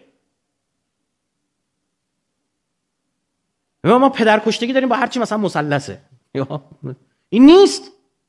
یک جایی چه بسا این باید باشه. تو روانشناسی صنعتی میگه دستگاه رو جوری بساز که خطای احتمالی رو از بین ببره. دستگاه تراش 2 تا دکمه براش میذارن، دستگاه پرس 2 تا دکمه، دستگاه پرس 2 تا دکمه میذارن. چرا؟ چون 2 تا دست درگیر باشه، دست زیر پرس نباشه. ما رفتیم چین دیدیم نامردا برداشتن کل دکمه رو حذف کردن، یه پایی گذاشتن زیر پا. صنعتی داره نگاه میکنه به آدم، ربات داره میبینه، آدم نمیبینه. به درک این امنیت نداره. چند درصد احتمال داره دستش بره زیر پرس؟ ما بررسی کردیم دیدیم به ازای هر مثلا 1000 تا کارگر تا هر 5 سال یه دونه میره، به درک میارزه. سودی که حساب کردیم ثانیه‌ای که جمع میکنیم بیشتره. شما بیخود میکنید. نگاه اسلام این نیست. یک نفر رو به ناحق بکشید انگار کل آدم رو کشتی. نباید فتح باب بشه، نباید فضاش باز بشه که میتونی با انسان اینجوری برخورد کنی. تو ربا روایت من چند وقت پیش بود، یه جلسه دیدم شنبه ظهر تا بعد از ظهرمون جلسه اقتصادیه. شاخه‌های مختلف بانکداری، بورس، چه به قول متخصصین ایشون میان اینجا بحث میکنیم با هم دیگه. موضوع بورس بود به خاطر اتفاقاتی هست. حالا یه بخش راجع به ربا صحبت شد که این فرهنگ بورسیان فرهنگ رباست. با این فرهنگش کار داشتیم که چی میگه با روایت از امام رضا علیه السلام که بچه‌ها روی ویدیو پروژکتور آخرش حضرت بفهمید بابا میدونید چرا ایراد داره؟ اصلا فرهنگ اینو بار میاره که من 1 درهم بشه 2 درهم. یعنی همه رو چی میبینی؟ پول. همه و سنت قرض دادن رو از بین میبره. سنت یعنی دیگه آدما رو هم پول میبینی. این خطره. حالا ممکنه من شرعی دقت کنید کاری بکنم که شما آدما رو پول ببینید. خرابه. دینی نیست. ولو ظواهر دینیش رعایت شده. خوک و برداشتی زپ شرعی کردی. داداش خوک ها رو به قبله است. بسم الله الرحمن الرحیم. آب دادید بهش شد. چاقو تیز اذیت نشه ایمون. اینا نیست. انسان ذاتاً این وسعت رو دوست داره. انسان ما ذاتمون تصرفه. اصلا دعوا از کجا شروع میشه؟ دعوا آدم‌ها با از مالکیت. مالکیت ناشی از چه؟ تصرفه. شما چرا آدم‌ها سر هوا با هم دعوا ندارن؟ چون زیاد هوا استشمام کردن اونو میگم. اما سر زمین دعوا دارن چون کمه. حس تصرف به وجود میاد، حس مالکیت به وجود میاد. آرامش میده. انسان بی‌نهایت طلب کمالگراست. یه چشمش باید ببینه. حالا خونه‌های تنگ اصلا یک جایی حرف میکشن از طرف چیه؟ یارو میندازه زندان انفرادی. یه جای کوچیک تنها. یه 24 ساعت یارو میندازن زندان انفرادی، خودش در میزنه میگه داداش بیاد هر چی بخواد بهتون میگم. من اینجا بیاد بیرون. بچه تصمیه دیگه انسان اونسه. گفتیم کهش نوستان کهش اونسه. انسان نیاز به ارتباطات اجتماعی داره. خب من میگم تو معماری بخش قابل توجه با این خونه‌های کوچیکی ما داریم، دکوراسیون داخلیه که خیلی مهمه. معماری داخلی که خیلی اهمیت داره به نظر من. تو این خونه ها الان ما میتونیم اون فرم کلی رو بدیم که آقا دستشویی نقشه درست کنیم برای 60 متری‌ها، یا 4 تا نقشه برای 60 متری‌ها، 5 تا نقشه برای 70 متری‌ها ها میتونیم این کارو کنیم. اون که آقا من میتونم از آینه استفاده کنم، یه کاری کنم وسیع نمایی کنم، این ببینه، پنجره ها رو این کارو کنم، چه این دیگه به اون خلاقیت معمار ما برمیگرده، میتونه این کارو انجام بده. آقا درها رو کشویی کنم به خاطر که خیلی جا نگیره، من اینجا چیزی گذاشته مثلا، از تمام فضاها بتونم استفاده بکنم تا جایی که میتونم.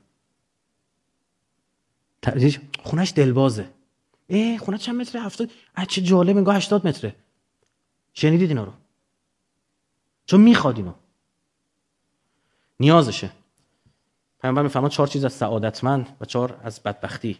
4 تا سعادتمند: همسر شایسته، مسکن واسع، همسایه خوب، مرکب ارزشمند، ماشین خوب. چه بسا امام زمان ظهور بفرما بگیم براید حرام. چه بسا نگید آقای رایفی پور اومد گفت نامرده میدم. من میدونم همینا تقدیم میشه میاد بیرون. بعد ما موندیم و سایپا.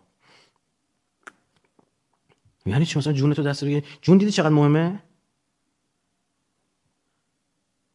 فکر میکنید اون موقع میفرمودن آقا این ثواب داره اون ثواب نداره؟ یعنی امروز امام زمان جلال ظهور بکنه برای تک تک همینها ثواب داره. وقتی میشینی کمربند تو ببندی کراهت داره کمربند تو نبندی. خطر جدی بشه حرام نبندی. منتها ما تو حرام و مستحب و مکروه رو موندیم تا 1400 سال پیش، تو 1200 سال پیش، تا جایی که معصوم دسترسی داشتیم. کار سختی هم هست، ما نمیتونیم حلال حرام تعیین کنیم، اما میتونیم مراعات کنیم. شما تو این فیلم‌های سینمای خارجی ها میبینید که بابا اینا طرف یه شهری رو میریزه به هم با ماشین رانندگیش، اما حتما چیه قبلش؟ کمربندش رو میبنده و شروع میکنه آدم کشی. جون مهمه. این پروتکل باید رعایت بشه. مورد بعدی که اینا روایت زیاد داره، من میگذارم به بچه‌هام بذارم اینا رو کانال خودتون دارید استفاده می‌کنید. ما هم کتابا، مقاله، همه رو زکات العلم نشره میگذاریم استفاده بشه، همه اینا روایتش قرار بگیره. فضای مسکن، فضای خونه یک مسلمان، اینا اون فهم کلی است، اون عقبه هست، اون پارادایم است. من با این چیزای ظاهری معصوم فرمود سقف این باشه، اینا رو میتونید پیدا کنید. اینا کار ندارم. من با اون میخوام بیشتر راجعمون صحبت بکنم. برام مهمه. اونم چی؟ اونم که در مجموع محیط زیست یک مسلمان باید دائم او رو به یاد خدا بندازه. این کاملا استنباط میشه. نباید تو رو از خدا دور کنه. برای من تو معماری اسلامی، شهرسازی اسلامی، شهر یه قبرستون نداره. قبرستونا خورد شده تو شهرها. ریزیز محله ها قبرستون دارن. یعنی تو صبح داری میری ببینی یکی دارن تشییع کنه، لا مصب تو هم میمیری ها. یه مرگی هستا، حقها. یاد مرگ مهمه. دقیقاً نقطه مقابل سبک زندگی یهود. فتمنوا الموت ان کنتم صادقین. یا آیه قرآن داریم هر کدوم 1000 سال دوزه. اصلاً از یاد مرگ بدشون میاد. این برخلاف سبک زندگی اسلامی. سبک زندگی اسلامی یعنی چی؟ یعنی ماشاءالله، ایشالله، لا اله الا الله، الله اکبر، استغفر الله. نه همینا. همینا برای رعایت بشه. والا هیچ چیزی توش در نمیاد. اگر شما جوری زندگی کردی که گفتی خدا بزرگه، تا خدا چی بخواد، خدا جوابت بده، خدا لعنتت کنه، خدا پدر مادرت رو بیامرزه، خدا ببخشه، نمیدونم خدا از دهنت بشنوه، اینا اگه ساری و جاری بود تو زندگی در مورد حضرت سلیمان داره دست میکشه به گردن اسبا و ساق پای اسبا، میگه یاد خدا میفته. با مورچه‌ها، قصه مورچه‌ها پیش میاد، میخنده، یاد خدا میفته. انه اواب، اواب یعنی بسیار رجوع کننده، هر چی میشد یاد ما میافتاد. رفته توی طبیعت زیبایی میگه الله اکبر. مستند داره تو تلویزیون نگاه میکنه، جک و جونور داره نشون میده، میگه آقا بیا به قدرت خدا رو ببین. شما خونه تو چجوری ساختی؟ معماری تو چجوری درست، چجوری لحاظ کردی؟ دکوراسیون داخلی اینجا خیلی مهم میشه ها، که یاد خدا تو باشه تو خونه. طرف داره نماز، مصلاش داره نماز میخونه، خب با آخر نمازو سلام میده دیگه. برای اکثر ایرانی‌ها امام رضا شرقه، حالا برید سیستان بلوچستان امام رضا میشه شمال دیگه. خب برای اکثر ایرانی این توی خونهش وقتی میچرخه سمت شرق میتونه یه المان رضوی از امام رضا اونجا باشه، وقتی سلام میده تداعی بشه. چه ایرادی داره؟ آقا طرف رفته چه میدونم، نه خودم این کار کردم، من تو حرم امام حسین دیدم دارن کاشی‌ها رو جابجا میکنن، دارن وسعت میدن حرمو، این کاشی قدیمی رو میفروختن بخش نذورات، کل اینا خریدم آوردم تو خونه، برای خودم محراب درست کردم. من خونم بزرگ نیست، اما یه کنجش که نماز میخونم، سجدام میندازم، رو دیوارم 4 5 تا محراب زدم، این کاشیو زدم به دیوار. حالا هر کی هم میاد خونه ما میره تو اون سجاده که در نمیومد از اونجا. حس داره، خاطرات براش تداعی میشه، اون حس خوب حرمو داره. چرا این کار رو باید بکنم من؟ دیگه دست خودتونه. ما اینا باید مردم آموزش بدیم. بخشش توسط معمار صورت میگیره. خودش باید فیزیکی بره انجام بده، طراحی کنه، بسازه، حالا مهندس عمران و چه و چه. اما بخش دیگه‌اش باید مردم آموزش داده بشه. آقا رنگ آبی تفکر میاره. رنگ ریاضت، رنگ عرفان، رنگ محراب. سجاده قرمز ننداز زیر پات. نور قرمز نده توی محراب. ما مسجد قدیمی هم داریم دیگه، اسم میبریم، همش قرمزه، به در دیسکو میخوره.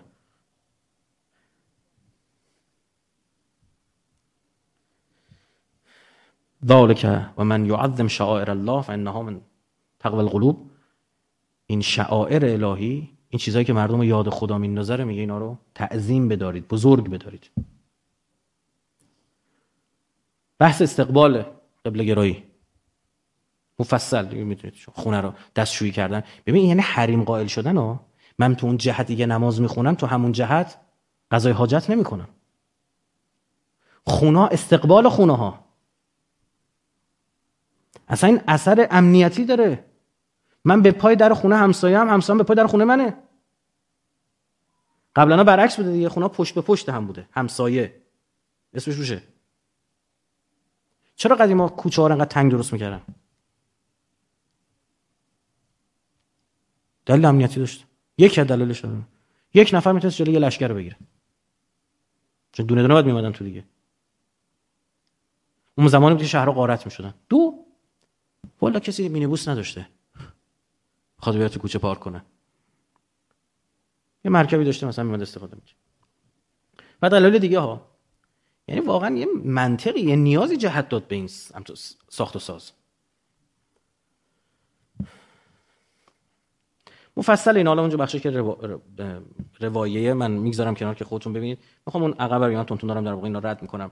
بس خودبسندی و خودکفاییه که آقا شما به هیچ وجه، به شما میگم محیط زیست شما علی تبرج نمواد باشه. اصلا آسیب میبینید، آسیب روانی میبینید. اگر شما تو فضای زیستتون این بود که افتادی تو فضای لاکچری بازی، انتها اولا نداره، اینو به شما میگم، این ته نداره. یعنی شما مثلا مدگرایی افتادید و بناتون بر این شد که تو چش بیاید تو جامعه به هر طریقی، این انتها نداره ها. جامعه هر چی رو یعنی سریع چیز عادی میشه آخه، چون تهنده تو اصلا که برای خودت زندگی نمی‌کنی، برای چشم مردم زندگی می‌کنی، تو آرامش نداری، همش داری مقایسه می‌کنی. متاسفانه من یه فضای عجیب غریبی رو توی همین بحث پوشاک و نمیدونم آرایش و این چیزا تو کشور دارم، اصلا سالم نیست دیگه اصلا ماجرا. یعنی این نیستش که طرف شکیل و شیک و تر و تمیز بیاد تو خیابون، به خدا دیگه حرف این نیست. به هر قیمتی لا همه تو چش بیا. باز همه که اونجوری شدن تو یه حرکتی بزن تو چش بیا. یارو دیدی چی بود؟ همین. این بیماره شرطی شده رو این هورمونا، روی این اتفاق. یعنی اگه دید جهت چشتون است به چرخونه آرامش پیدا می‌کنه. آدمایی هستن تو شبکه‌های اجتماعی همش حاشیه درست می‌کنن. عمدی نیاز دارن. این یه مدت بهش بی‌توجهی بشه میمیره. روح و روانش میمیره. نیاز داره که حتما تو چش بده ولی به هر طریقی. گفت طرف می‌خواست سر صدا درست بکنه و خوش رفت و آب زمزم ادرار کرد. همه تو شهر نشوش این همونه. مبادا خونه‌ها در معماری اسلامی، خونه‌ها درونگران، تبرج خونه، نمای خونه نهی شده. شما نباید خونه‌تون یه جوری بسازی طرف تو خیابون داره میشه. اینو نگاه کن مثلا. اولا بدون ته نداره چون سری بعد یه دهه کپیشو میزنن، پر میشه تا به این سادگی هم نمیتونی نما عوض بکنی. اما یه چیزی رو دائمی، یه فرهنگی رو باب کردی که دیگه آرامش ندارن مردم. چشم هم چشمی به شدت نهی شده است تو اسلام. این که میگن برید خونه مردم چشتون رو درویش کنید، نه در مقابل ناموسشون فقط. یه زن علما میفرمود این در مورد ناموس نیست، در مورد وسایل خونه طرف هم هست. ببین تلویزیونشون رو دیدی، ما هم باید دیدن بخریم. یک دعوایی میشه که تو این مدها باز تو خاص باشی. بگم این دیوونه بازی‌ها اسم میخواد بذاره بر بچه‌ش. میگه خب اینو بذار، میگه قشنگ اما دختر خاله‌م گذاشته. بذاره دختر خالت خونه‌شون یخچال هم داره، تو نباید داشته باشی. صد تا چیز میشه. نه میخوام یه چیز بذارم خاص باشه. دیگه اسمای عجق و عجقی رو بچه میذارن. این چیه؟ میگه اسم تپه توی شمال بلغارستان. میگه خب که چی؟ این تو شمال بلغارستان چه ربطی داره به این بچه؟ شما میگه با اسمی که روی بچه میسازی اون بچه رو میسازی؟ میذاری برای چی؟ از حقوق پدر مادره. اون دنیا بچه میتونه خیر پدر مادر بگیره. اسم برای چی؟ این بچه رو بهش اسمش گذاشتی مثلا حسین، بعد این صبح تا شب یه حسین نامی که از رو اسم کپی زده شده دل علت اصلی بوده هی مقایسه میکنه خودشو با او. یا اسمی که از فرماندهای مغول گذاشتی رو بچت.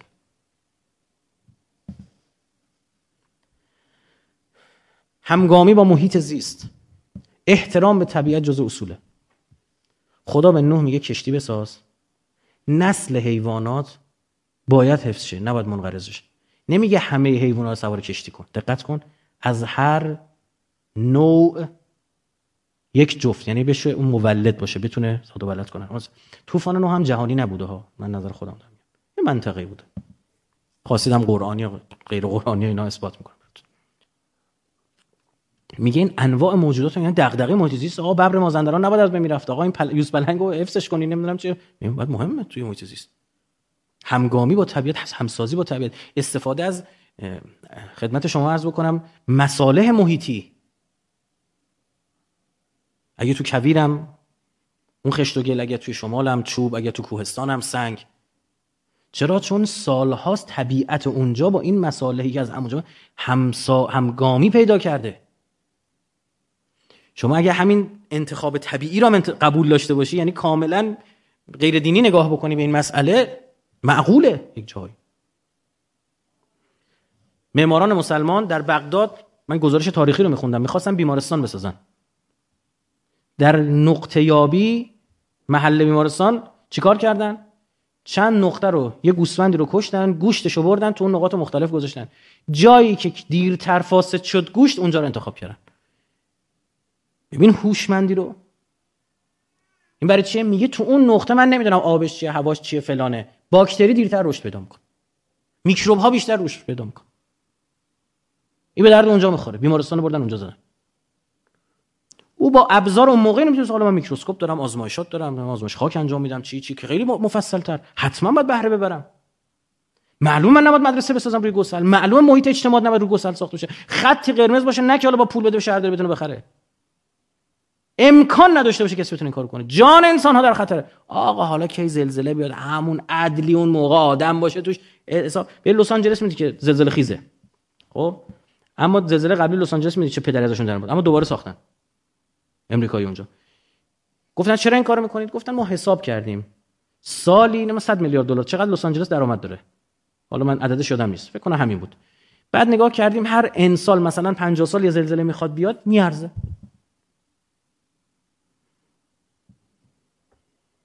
میارزه. یعنی چی؟ مثلا جان آدم با بالا 50 تا 10 تا بمیرن. این همون چیز دیگه. حالا یه جنگ هم انقدرم کشته داره. به جاش به نفت عراق برسیم، به جاش نمیدونم به فلان برسیم. اینه. و به ما اجازه تسخیر در طبیعت داده شده. سخر لکم. اجازه داری کوس واخ کن، این کارو کن، اون کارو کن. اما همزیستی مسالمت آمیز فاتحه‌شو نخون. من الان توی بحث نمیخوام این چیز زمین شناسی رو، یه بحث زمین شناسی اینجا داره که شما رو پوسته زمین یعنی خیلی دستکاری کنی به صورتی که وزن رو خیلی تغییر بده، احتمال وقوع زلزله رو میبری بالا. مثلا شما روی یه جایی سد میزنی، یه حجم عظیمی آب مدیونی فکر کنی اتفاق داره توی جنوب لرستان و شمال خوزستان میفته، حجم زیادی آب فشار داره به گسل وارد میکنه، زلزله اونجا زیاد شده. محاسبات میخوان، رفتی سد ساختی، سد گتون خورده به تپه‌های نمکی گچساران، همه جای کره زمین آبشیرین کن میزنن، ما آبشور کن میزنیم. متوجهی؟ این اثرات اینا میان رشته ای اون ورش شده پایی. سد ساختی.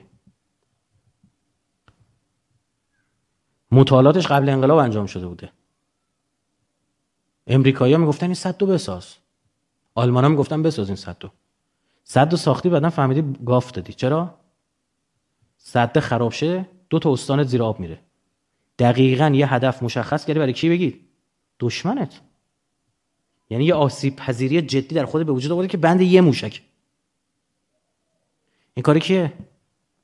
کار اون کسی که نقطه یابی کرده. چی بوده؟ فهمی از امنیت نداشته. حالا فهمید چرا میگم مطالعاتی میان رشته مهمه. ببین برای من جالب بود این بحث، این دوره که برگزارشیدم یه سری از معماران واکنش نشون دادن. من که ندیدم، برام فرستادن چند تا. خیلی زشت بود این کار. دیکتاتوریه. بیا بشین حرفو بشنو، ببین به درد میخوره نمیخوره. یعنی چی؟ از قضا خیلی حرفا هستش. مثلا من وارد معماری نشدم، من گفتم اینجوری ستون بزن، اونجوری نه فلان کن، همه اینا ما قبل معماریه. پارادایم فکری باید درست بشه. چون وقت گذشته من دیگه عدم اسرافگرایی بسیار مهمه. گفتم مقابله با تبرج، حفظ وحدت در این کثرت، اینو دقت بفرمایید، کثرت برای مغز عدم تمرکز میاره. شما اگه میخواد مغز یکی نابود کنید، بگید به مسائل متعدد فکر کن. بیچاره میکنه طرف. این زمانی آرامش داره که به یه نقطه برسه. اینو تو معماری، من توی معماری و طراحی من باید رعایت بکنم. راجع به اشکال و نمادها حتما براتون بحث شده یا خواهد شد. آیت گرایی من باید یاد خدا بیافتم. جدیه، بسیار جدیه. این همگامی با کرامت انسانیه و مسائل دیگه که حالا ما روایتش اینا رو براتون قرار میدیم که حتما باید اینا با عدل و عقل و وحی سازگاری داشته باشه، با جسم انسان سازگاری باشه و مسائلی از این دست. همه این هاست که سبک زندگی منو میسازه. برای همین من گوشت خوک نمیخورم، یهودی هم نمیخوره. الان شما میدونید خیلی در اروپا دین ندارن، اما فرزندان و ذکورشون رو ختنه میکنن. بعد 4000 سال رسیدن به حرف حضرت ابراهیم. میگه حضرت ابراهیم در سنت، در شریعت حضرت ابراهیم اولین بار منو شد.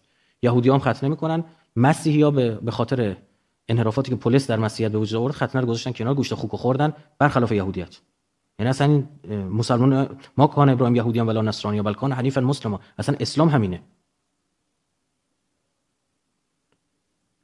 یعنی این دیانت، این مدل، دقت هم بکنید، شما نگاه کنید دعوای دنیا تو ادیان ابراهیمی ها، بودایی حرفی بر گفتن نداره، هندو هیچ حرفی بر گفتن نداره. دعوای دنیا سر بین یهودیا شاخه اسحاق، مسلمونا شاخه اسماعیل. چرا؟ چون این سبک زندگی آدم اینجوری بار میاره. چقدر تا حالا دیدید هند با 1 میلیارد جمعیت داعیه جهانی داشته باشه؟ چقدر تو تحولات منطقه تاثیر داشته؟ ها؟ هیچی، بود و نبودش فرق نداره.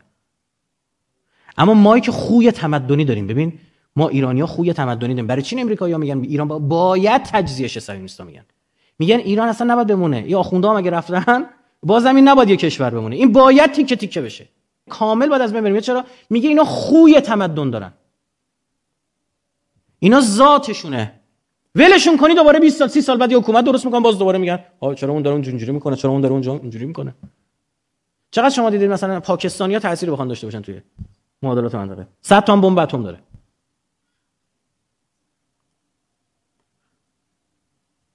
این به این نیستش که شما یه برهه‌ای مثلا یه چون زمان هخامنشیان شاهنشاهی داشتیم اینا، نه این نیست. به سبک زندگی مغولا هم داشتن. مغولا به لحاظ جغرافیایی بزرگترین امپراتوری تاریخن. به لحاظ جمعیتی هخامنشیان 49% جمعیت دنیا تحت سیطره هخامنشیان بودن. به لحاظ جغرافیایی مغولا. الان مغولستان چند بار اسمش تو اخبار میشنوی شما؟ ندارن همچین چیزی. حس تمدن دارن این مردم. نتیجه سبک زندگیشه. بعدش میشه که حس تمدن داره برای چی اینقدر حجمه مدیرای رو ما بالاست؟ برای اینکه حس تمدن رو بشکن. کسی که حس تمدن داره دوست نداره ادا در بیاره. دوست داره اداشو در بیارن. کسی که حس تمدن داره اگر یه چیزی رو بگیره، استعاره بگیره، استحالش میکنه، تغییرش میده. حتما باید یک ورژن ایرانی از اون ارائه بده. اتفاقی تو این سالها داره تو تهاجم فرهنگی میفته، داره حس تمدن از مردم ما میگیره. کاری کردن مردم ما برای داشته های خودشون دارن جوک میسازن، تمسخر میکنن، فرهنگ ما رو دارن میگیرن. آقا فرهنگ یعنی چی؟ یعنی زبانم، یعنی معماریم، یعنی غذام. ها، همه اینا رو جمع میکنی 100 تا چیز دیگه. فلان آدم بزرگی که داشتم، یعنی نگاه میکنیم نمیدونم بادگیرای یزد امارات داره ثبت میکنه، فلان وسیله چه میدونم آلت موسیقی رو اون یکی داره ثبت میکنه، نمیدونم ابو علی سینا اسپانیایی‌ها مدعی شدن، نمیدونم مال ما بوده، اون سالاد شیرازی رو اسرائیلی‌ها رفتن ثبت کردن، اسمش رو سالاد شیرازی آلوسر نداشتم، چه خورد می‌کردم می‌ریختم تو. خب اونا رو داشتن برای خودشون ورسن بوده همه رو. یه لحظه نگاه می‌کنم که فرهنگ ایرانی اسلامی چیه؟ چیزی ندارم، اون که مال امارات، اون که مال اونجاست، اون که مال اینا دارن میگیرن. بعد بگم نمادام میشه چی؟ همین شهر شلخته بی‌هویت که چشمتو زخم میکنه وقتی داری نگاه میکنی ساختمونا رو. لذت نمیبری، خوشت نمیاد، با فطرتت سازگار نیست، با زیبایی شناسی سازگار نیست. نما کسی دیگه هم بیاد خوشش نمیاد. اما 100 تا توریست بلند میشن میرن فلان روستای شما رو توی یزد ببینن، میگم اینجا هارمونی داریم میبینیم.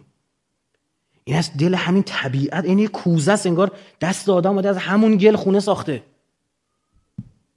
حکایت مجسمه از داوود میکلانژه، اون داره همچین نگاهی میکنه. با هم چیزی نداره، سرتون درد آوردم، عذرخواهی میکنم.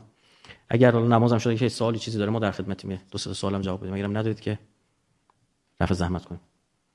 خب الحمدلله نیست شما. بفهم سلام. ماسک دارید بلند اگه بفرمایید تو بشه. سلام خسته. سلام. ماسک تو بزن، آلودگی برای همه پخش میشه. شوخی میکنم. بحث هویت ایرانی که میشه، هویت ایرانی اسلامی در کنار هم. در مورد اسلامیش خب یه سری منابع هست، معرفی شد همه چی. این قسمت ایرانیش برای من سوال بود، از دکتر نقل‌کارم پرسیدم، به جواب خاصی نرسیدم. که ما الان بحثمون این خوانش ایرانی از منابع اسلامی مد نظرمون، یا اون هویت ایرانیمون رو باز باید یه منابعی داشته باشیم، بهش دسترسی داشته باشیم. دقیقاً این سوال خیلی خوبیه. ببینید، آیا ما یه خوی نجات پرستانه داریم و میگیم باید این ایرانیه باشه؟ این نیست. من هم چیز رو قبول ندارم. آیا هر آنچه از ایران زده بیرون الزاماً درست بوده؟ خیر. این هم نیست. اینم به شما. اول عرضم اونجا گفتم یه خورده باید دقت می‌شد. گفتم آن بخشی که مطابق با نژاد من، با محیط زیست من، این منو متفاوت میکنه. حالا تو کشور عربی گرمسیره ایجاب میکرده اینطور خونه بسازن، منم میگم اون معماری اسلامی منو باید کپی بزنم. نه، او معماری عرب مسلمانه. درست شد؟ ببین مثلا ما ایرانی‌ها توی تیراندازی برام خیلی مهم بوده در گذشته. حتی رومی‌ها سربازانی میفرستادن توی سپاه ایران خدمت میکردن که تیراندازی مدل تیراندازی ایران نقل شده که تا زمان صفوی هم این بود. زمان قاجار دیگه آروم آروم خراب شد. نقل شده که مثلا در حینی که از با اسب حرکت می‌کردن به تاخت می‌رفتن، مثلا تیر می‌زدن از یه حلقه رد می‌کردن این تیرو در حین حرکت. یعنی انقدر که می‌دونید یعنی چه اتفاقی میفته، اون تیر و کمان عضوی از بدنت میشه. واقعا این عضو از بدن. شما بچه می‌بینید که بچه 3 سال طول می‌کشه این دستو بتونه درست هدایت کنه سمت دهنش، غذا بخوره، قاشق نریزه. اگه خیلی باشه تیراندازی اینه دیگه. تیراندازی آقا نمیدونم نوک مگس سگ زیر خالصی، این حرفا نیست، حسه. یعنی یه لحظه دیگه شما ببین، من تمام اون آنالیزها ناخودآگاه صورت میگیره. مثل رانندگی شما اینجا تهران میری تا مشهد، یادت که گذاشت دندسته، که گذاشت دنده 4 حرف داریم میزنه. اما کسی که رفته آموزشگاه چجوریه؟ هی دنده رو نگاه میکنه، هی هوله. درست شد؟ ببین این تیراندازی. اما مثلا ما سنت بدی هم داشتیم، مثلا در گذشته ایرانی ها سینه سمت راست زنا رو می‌بریدن برای اینکه این راحت کمان بکشه. خب این برای اون مسئله امنیتی لابد اولویت داشت، از بین زنان هم با سرباز می‌گرفتن. اون بره بودن کار درست ادامه بدن. یا مثلا چه می‌دونم یه به خاطر اون عقبه میترایستی که ما داشتیم بعدن تو زرتشتیگریمون هم زد، یعنی زرتشتیگری نتونست میترایسمو خیلی سریع پس بزنه. می‌دونید تو یک دین جدید که میاد دین قدیم رو با کمترین تغییرات تا جایی که بشه مردم مقاومت میکنن. اینطور مثلا چه می‌دونم غسله هایی که با ادرار گاو صورت می‌گرفت، هنوزم تو هند هست تبرکی می‌دونن. خب غسله که با ادرار، خب اینا درست نمی‌دونست. یا مثلا یه کارهای عجیب غریبی نماد بری 1000 تا سگ آبی بکشی، نمی‌دونم حالا بدبخت سگ آبی چه گناهی کرده چه پدرشو در بیاری، کفاره این بود بری سگ آبی بکشی. یا مثلا ببخشید سگ آبی بکشی ما 10000 تا مگس برینم چیکار کنی، چیزای عجیب غریبی. خب ایناش که بخش علمی و منطقی و عقلانی نیست، باید گذاشته بشه کنار. ببین اسلام وقتی اومد بین اعراب یه بخشی از اینا چه داشت خوبی داشتن، مهمان نوازشون اسلام تایید کرد، گفت خوبه. اون بخشی که با عقل سازگار بود، با فطرت بود، زندگی کردن بچه بده، سری گذاشتش کنار. این نگاه مستکبرانه به زن و به جنس، به سیاه‌پوستا سری پس زد، نژاد زد کنار. و معقولم این کارو کرد، یعنی یه جاهای انقدر این فورس واجب بود شمشیر گذاشت وسط می انجام بدی تمومه، شوخی ندارم. یه بخشش هم یه تو 10 سال 20 سال 30 سال یه زندگی کردن. ببین مثلا ما ایرانی‌ها، یعنی خودمون رو دارم میگم، ما هنوز که هنوز دچار یه جبر دوگانگی و صفر و صدی هستیم، یه منطق باینری هستیم، صفر و صدی مینامش. ببین چرا این برمیگرده به گذشته 2000 سال پیش ما، قبل 1400 سال ما که همه چیزو باینری میدیدیم، یعنی یا صفر یا 100، یا اهورا یا اهریمن، یا خوب یا بد، یا ابلیس یا قدیس. مثلا به ایرانی‌ها بگی آقا فلان سیاستمدار چیه، نمیاد برای شما تحلیلش کنه بگی که سیاست خارجیش خوبه اینش بده، نه میگه بده خوبه، یعنی یا بته نه خدا میپرسته یکی، یا مثلا عقل پذیری نداریم. یکی دلیلش اینه. ببین این مادر به فرزند در کنار تدین اسلامی اون که با این در تضاد ادامه پیدا کرده، یعنی این حیات خلوتی که این باکتری باید رشد پیدا کنه.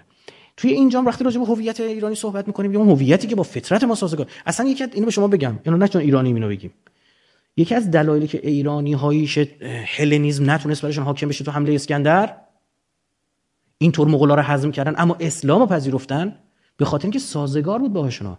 ببین فرهنگ جوانمردی تو ایران بوده. ما قبل اینکه کربلا داشته باشیم، چرا انقدر کربلا رو دوست داریم؟ مثال خوب میتونم براتون بزنم. چرا کربلا رو دوست داریم؟ چون سیاوشون داشتیم. پاکی برامون مهم بوده. متعدد میتونم مثال بزنم، حتی بین اقوام مختلف ما تفاوت‌هایی هست دیگه. مثلا چه می‌دونم ترک‌ها یه جورن، لورامون یه جورن، بلوچ‌هامون یه جورن، یه کلیتی دارن، یه بخشش مثلا ببین مثلا ترک‌ها خیلی حضرت عباسی ان، خیلی مثلا غیر طبیعی تر، یعنی بیشتر از بقیه. خب بعد می‌بینی چه چیزی در حضرت عباس انقدر اون‌ها رو جذب کرده، همون خلقی که برام پررنگ‌تر بوده، چه غیرت. یعنی یه ارتباطی می‌بینی ولو کم رنگ. خب اون چیزی از هویت ایرانی اسلام ایرانی برای من مهمه که با عقل و فطرت و با اون محیط و اتمسفر زیست ما همخوانی داشته باشه. آقا حالا اسلام گفت مثلا پنجره بزاد کنه با 80 سال باشه 50 سال باشه، میگه نگاه کن ببین محیط نورگیره نورگیر نیست دیگه، خود میفهمی که اومدن غربیا قد نمیدونم یک کلمه چقدر مبنا قرار دادن همه درا اون بعد باشه. خب بابا اونا قد بلند بودن اروپایی‌ها، اون لزومی نداره من همینجوری میگم که استاندارد شد. استانداردو مبناش خودشون قرار دادن، گفتن ما مبناییم. بعدش هم اتوبوسای توی اونجا میگه آفتابگیر نیست، مثلا در انگلیس میگن اگه 15 روز بگذره بارون نیاد توی حالا فصل‌ها میگن خوشسالی اومده، نیاز به آفتاب دارن. آقا شیشه های اتوبوس بزرگ بلند که آفتابگیری کنه، نورگیری انجام بده. اینو برش آورده تو ایران 24 آفتاب بالا سر کله ملت. این همینجوری نمیفهمه دیگه. این ماجرای عکس گرفتن است دیگه. یه سری از این قرض‌زادا رو بردن کردن بردن اون طرف، میرفتن خارج مثلا اون چیزا رو میدن زمین سنگ فرش میدن، میاد اینجا خاک و خوله ظاهر میفهمیدن دیگه. گفتن نه اینجوری نیستش، مثلا همه چون با دعوتش.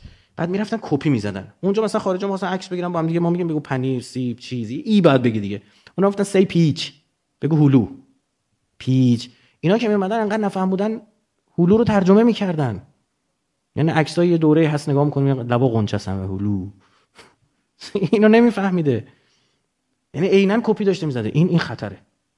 اما از اون طرف هم یه جوری نه من باید ایرانی دارم چی.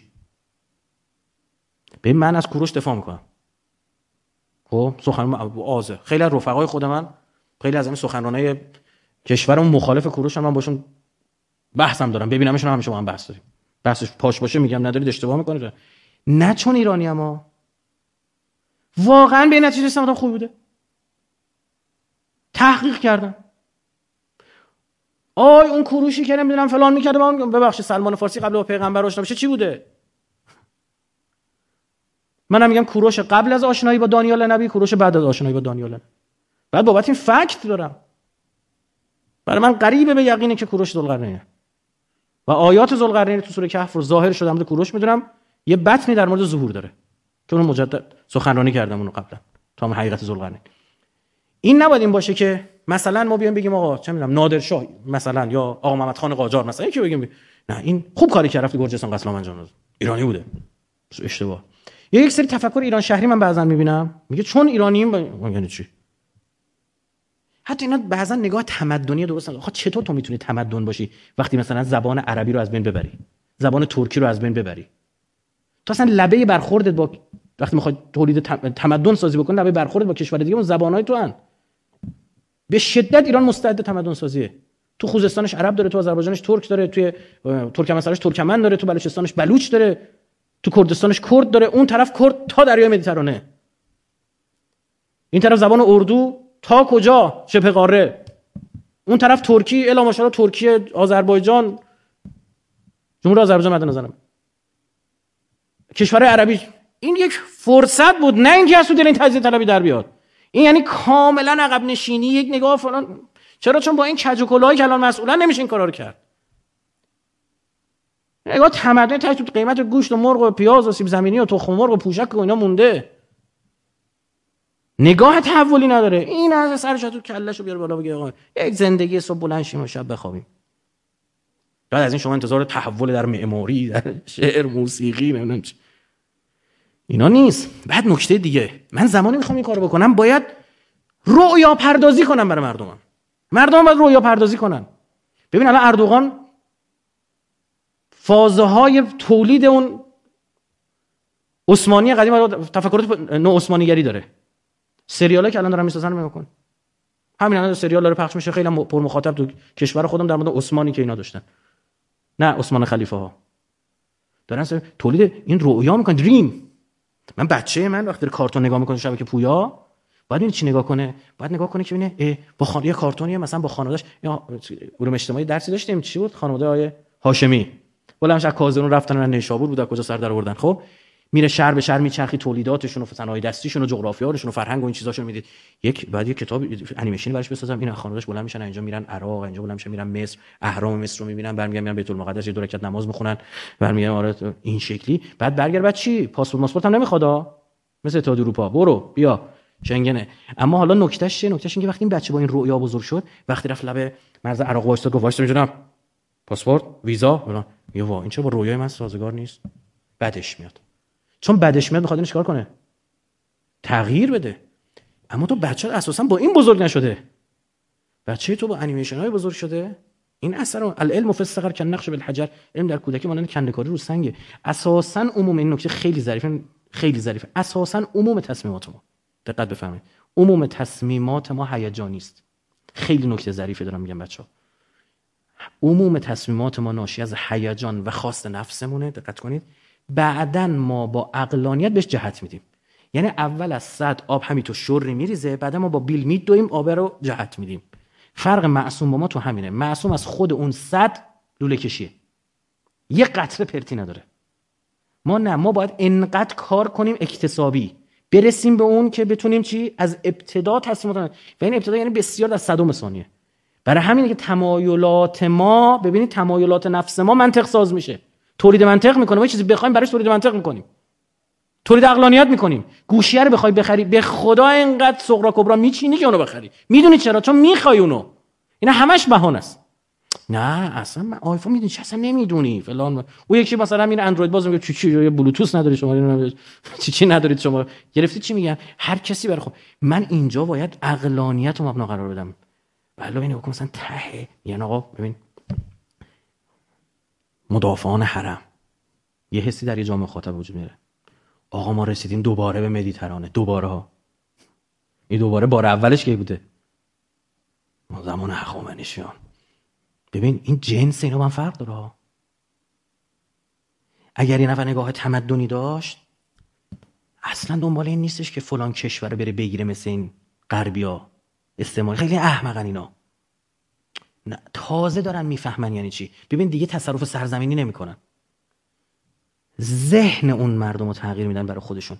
اما اینجا دقیقا چون اون تغییر خیلی مهمه، فطری نیست، عاقلانه نیست، دائم باید عملیات روانی کنن. میدونیم ما چی میگیم؟ ما میگیم بریم اون کشور رو با فطرت آشنا کنیم، مردمش رو با عقلانیت آشنا کنیم. امکان نداره جلو ما قرار بگیره، چون ما هم داریم منطبق با عقلانیت و فطرت کار میکنیم. فرقش تو اینه. معلومه وقتی پلیس ما دست زد به نفر، دستش گرفت، حق نداره یه انگشت بهش بزن، اسیرم. حقوق بشر کجا بالاتر از احکام اسلامی پیدا میکنه؟ شما حق نداره پشت سر کسی حرف بزنی وقتی نیست. حق نداری حرف بزنی. از زنا با مادر تو خونه خدا بدتره. چی بگه آقا نگاه کن؟ یه بعضی چیزاست مردمه، مثلا به بچه میگه که من چند روز پیش داشتم آب هویج میگرفتم تو خونه، بچه‌ام دکتر ما وایساد رو چارپایی که منم میخوام چیز. گفتم من چجوری بهم بفهمونم این خطر داره؟ نکنه وقت ما نیستیم بد راه بندازه اینو. گفتم این بابا جان این میبینی نگاه کن، هویجو بیار نگاه کن، انگوش خوش. گفتم کدوم ببین چقدر سفته. گفتم حالا نگاه کن. هویج رو اینجوری انداختم اون تو آبش گرفت و بعد توفالش هم نشون دادم. گفتم همین بلا سر انگشتت میاره. حله، اینو خطر رو بهش نشون دادم. یه جای خدا میخواد شدت کراهت رو نشون بده. من چه جوری به این بفهمونم این کار خیلی بده؟ میگه فکر کن داداشت مرده، آیه قرآنی. مرده، گذاشتن جلو یه قیچی دادن دستت، مثلا چاقو دادن دستت، میگن تیکه تیکه همینجوری بکن بذار دهنت بجا بخور. این غیبت. حقوق بشر از این بیشتر؟ تو حق نداری پشت سر بشری غیبت بکنی. حق نداری این کار رو انجام بدی.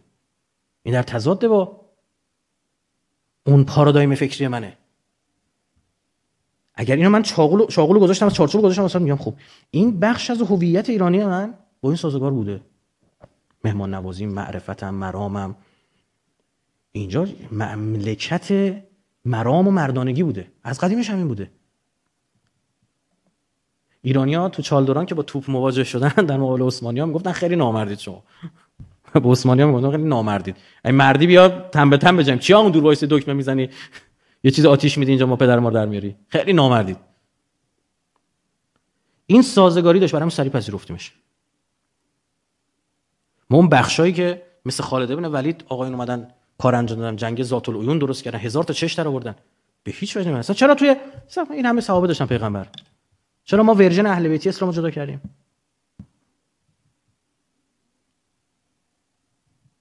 یعنی اون با ما سازگار بود، دو اون عقلانی بود، سه با وجدانت رجوع می‌کردی می‌گفتی.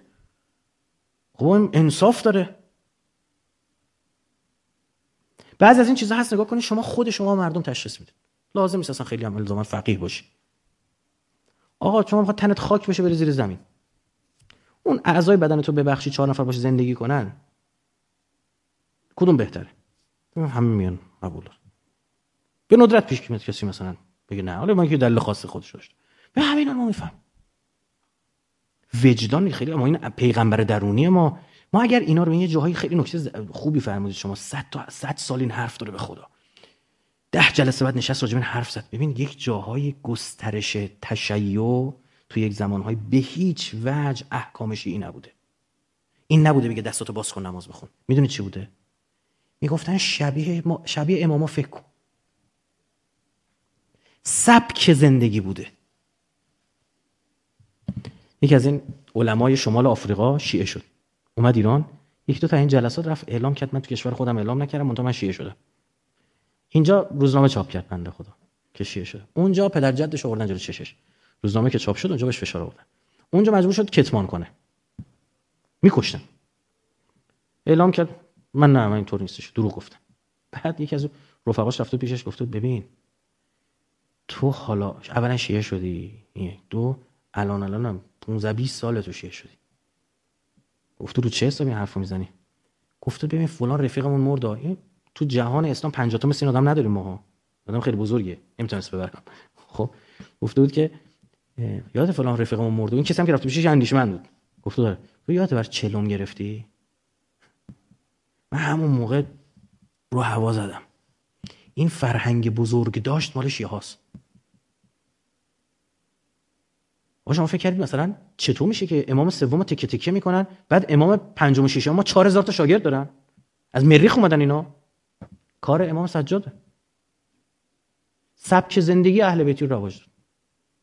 با مرام باشید، با معرفت باشید، مهربان باشید، برده آزاد کنید. دنبال 20000 تا برده آزاد کرد. یعنی چی؟ یعنی بردهداری ما نداریم تو اسلام. اما شما نمیتونید به حکومت بگید. نابودت میکرد. جنگ داخلی آمریکا 1861 تا 1865 سر چیه؟ حالا یه سال دو سال سر بردهداری یه بخشش. جفرسون میگه من قبول ندارم، باید بردهداری کنیم. یه بخشش بازار آزاد این چیزا بود. این طرف ابراهام لینکن یه حرف دیگه داشت. آقا صحبت 1400 سال پیش نمی‌کنم ها، 1860 تو غرب جنگیدن که سر این سیاه‌پوست آدم یا حیوانه. جنگ درست میشد. نمیتونست به حکومت عباسی اموی بگه نکن این کارو. با عملکردشون نشون میداد. و تک تک این سیاه‌پوستا رفتن مبلغ اسلام شدن. در کجا؟ در اطراف اکنافرمین. تشیع کجا گسترش پیدا میکنه؟ تو مصر دوره، تو ایران دوره، تو یمن دوره، همین از مرکزیت دوره. این نیستش که برو بگو آقا اشهد ان علی ولی الله بگو، که از این واجبتر اینه که شما گسترش بدینو. از امریکا اومده بودن ایران یه گروه 40-50 نفره از جوای مختلف دنیا بود، اما 90%شون امریکا. من گفتم برای اینا سخنرانی کن. ما رفتم صحبت کردم، همتون نشستیم چون مرکز مطالعات آمریکا یه نقشه جهان رو چیز بود. یکی از این سیاه‌پوستایی که اونجا بود شروع که حرف زدن، گفتم آقا جون راست. گفتم نقشه رو نگاه کن. گفتم اونجا چون بالا بین کانادا و اروپا گرینلند، گفتم وسعتش رو نگاه کن، تو نقشه تقریبا اندازه آفریقاست. گفتم تو واقعیت اون 1/4 آفریقا. بل بزنیم مساحتش. همونجا بهش گفتم. یه بهانه اینا دارن میگن چون قسمت شماله کش میاد. داداش روسیه هم قسمت شمال داره، این طرف قاره جنوب هم جنوبگان هم داریم که قسمت جنوبه بخواد کش بیاد. یه بخشش نگاه نجات پرستی اینا تو ترسیم نقشه هم راه یافته بود. چون قاره سیاها قاره حیونا بود. حیوان میگرفت میبرد. این نگاهش همین بود. بعد 1400 سال پیش بلنگو سخنگوی دولت پیغمبر یه سیاه‌پوست بلال. و به پیر به پیغمبر این خیلی قب شکنیه. بعد مگه میپذیرفتن چه چیزی رو؟ جنگ جهانی درست میکردن. اما عملکرد چی بود؟ عملکرد گفت آقا این برادر منه، دستشو میگم. معصوم غلام تو خونش از توی بالا نردبون رفته بالا. گفتم اینو واسه با چکشی یه وزنه میخی بکوبه تو دیوار. بچه امام میاد زیر نردبون داشته نگاه می‌کرد بازی می‌کرد، این وزنه از دستش در میره می‌خورد تو کله بچه. همونجا میمیره بچه. هول شده بودش از نردبون یادم میاد تاریخ می‌نگاه می‌کنه میگه حضرت فرمود که آروم بیای نیفتی. یه وقت دی ترسیده گفت فدا سرت، حواست نبود. دی ترسید گفت آزادت کردم آروم بیا پایین. آقا اینا رو به پیر به پیغمبر بر دنیا الان من نمیگم، الان ما هم نمی‌کنیم این کارو. نه غلام مادر این کارو کنه، بابا نگاه کنه، بابا نگاه کنه، مادر این کارو کنه. مگه میپذیرن؟ کوری مگه فلان شکایت دادگاه. بچه رو زدی کشتی، میخواد چه کورتو وا کنی؟ مگه این سادگیاست؟ این رفتارها اون موقع چی میشد؟ میپیچید. برای همین لقب امام هشتم ما رضا، یکی از دلایلش اینه، وجوه تصمیم یکیش اینه. میگن چون مردم شعار میدن الرضا من آل محمد، ما فقط راضی هستیم که از اهل بیت بیاد حکومت بکنه. چون شیرینی اون عدل علوی رو چشیده بودن. اگر ما تو این 40 سال ما تو این 40 سال اگر فقط به آمریکایی من چی گفتم شما ندیدید؟ حالا می‌بینید ما چرا با آمریکا اسرائیل دشمنیم؟ ما فقط به خاطر انسانیت. گفتم اسرائیل مگه شیعه می‌کشه؟ اسرائیل تو فلسطین سنی می‌کشه. ولش کن اسرائیلو. ما با آفریقای جنوبی هم ارتباط نداشتیم، انقلاب کردیم. بودم اونجا اصلا مسلمانی نبود چون سیاه‌پوست می‌کشتن. این نجات پرستی خیلی های کلاسه ها. بابت این ما واقعا سیاست خارجیمون این بوده. بعد اینا چقدر تونستیم تبلیغ کنیم؟ هیچ. چرا؟ چون اون دقت کنید اون پارادایم فکری که بر مبنای انقلاب شد، که برگرفته از تفکر اهل بیت، تفکر ثقلینه، کارگزاران تربیت یافته مبتنی بر آن محتوا نداشت. داشت بهشتی بود زدن، داشت مفتح بود زدن، داشت متحری بود زدن. میدونستن کیا رو باید بزنن. میگفت اون مدیومی که قرار این محتوا رو برای مردم دنیا بگه، ما چند تا آخوند داشتیم مثل بهشتی انگلیسی بلد باشه بدون حرف بزنه یه جا. نبود. بعد یک جنگی ما تحمیل شد 230,000 تا بهترینامون رفتن. کسایی که اگه میموندن حتما جز کارگزاران درجه یک میشدن. اول انقلاب این نبود مردم تو چاله بیافتن به شهردار فوش بدن. اول انقلاب این بود مردم اگه چاله میدیدن مردم محل خودشون پول جمع میکردن چاله تو کوچه‌شون رو پر میکردن. به پیر به پیغمبر بپرسید. چون روی کرد می‌بینیم فضا اتمسفری بود بسازیم درست کنیم صادر کنیم انقلاب یعنی حرفا رو انقلاب کنیم نگی بریم اینجا. دقیقاً اسرائیل اولین کاری که کردن اومدن رو پرونده مهدی هاشمی معدوم برادر داماد منتظری چیکار کرد؟ مواد منفجر انتقال داد تو عربستان، عربستان برون گذاری کنه. یعنی کشورهای اسلامی میخواد ما رو چپه کنه. خط کجایی در اومد؟ اسرائیلی. یعنی اسرائیل این کارو بهش انجام میده که توجه اعراب رو از روی اسرائیل بعد رو کی؟ الان داره چیکار میکنه؟ و همون خطه. ببین برای چی؟ برای اینکه این پارادایم گمه. اگه ما اون پارادایم رو فهمیدیم اون هویت ایرانی اسلامی ما میشه. که اصلا در هم تنید است. آقا ما برای ایران داریم میجنگیم برای اسلام. خیلی اشتباه این سال از بیخ مرز توشه. این دو تا ممزوجه در همه. ایران گلدان انقلاب اسلامیه. اسلام اینجا رویده. خدمات متقابل اسلام و ایران مطهری 50 سال پیش کتاب نوشته. اون موقع فهمیده بوده خطر چیه. خدمات متقابل اسلام ایران به هم. برای چی؟ برای اینکه میدونه این جریان چی میاد. آقا یا اسلام یا بشینم مثلا امثال خلخالی کتاب نوشتن که کوروش لواطکار بوده.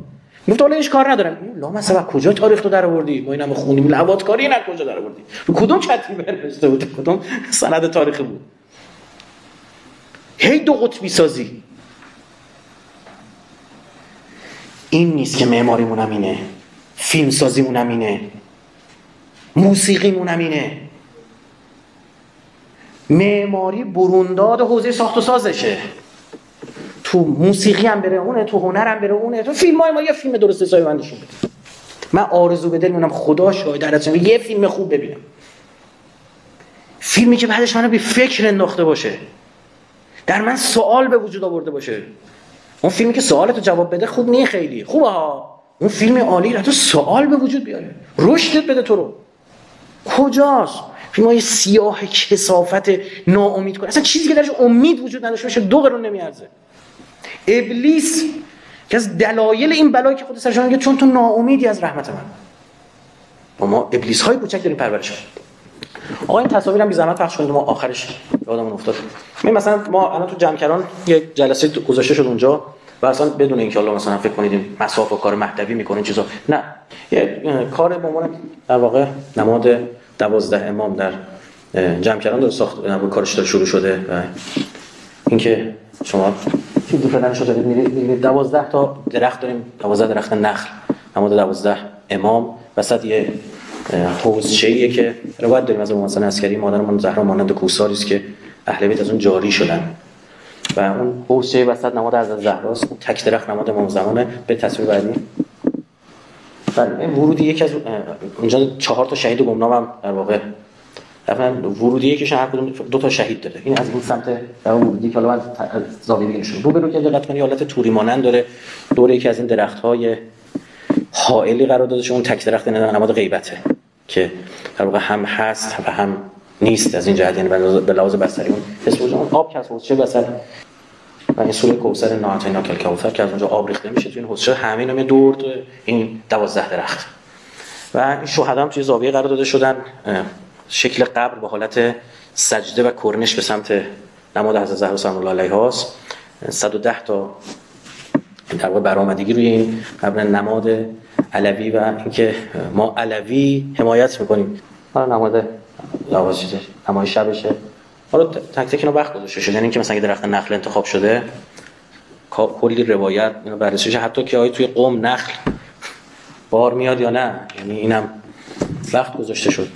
حالا قرار شد توی هر دوره ما کارهایی که صورت گرفته رو بهتون نشون بدیم. حالا این کار خیلی بیشتر از اینا نمازی که طراحی شده، چند تا از این خونه‌هام که در حال ساختم همینطور تا جزئیات بسیار زیادی رعایت شده. فکر می‌کنم اتفاق خوبی باشه. ما تا بخوایم انتزاعی حرف بزنیم چه فایده نداره. باید معماری ایران اسلام بسازی به طرف ایور تو زندگی.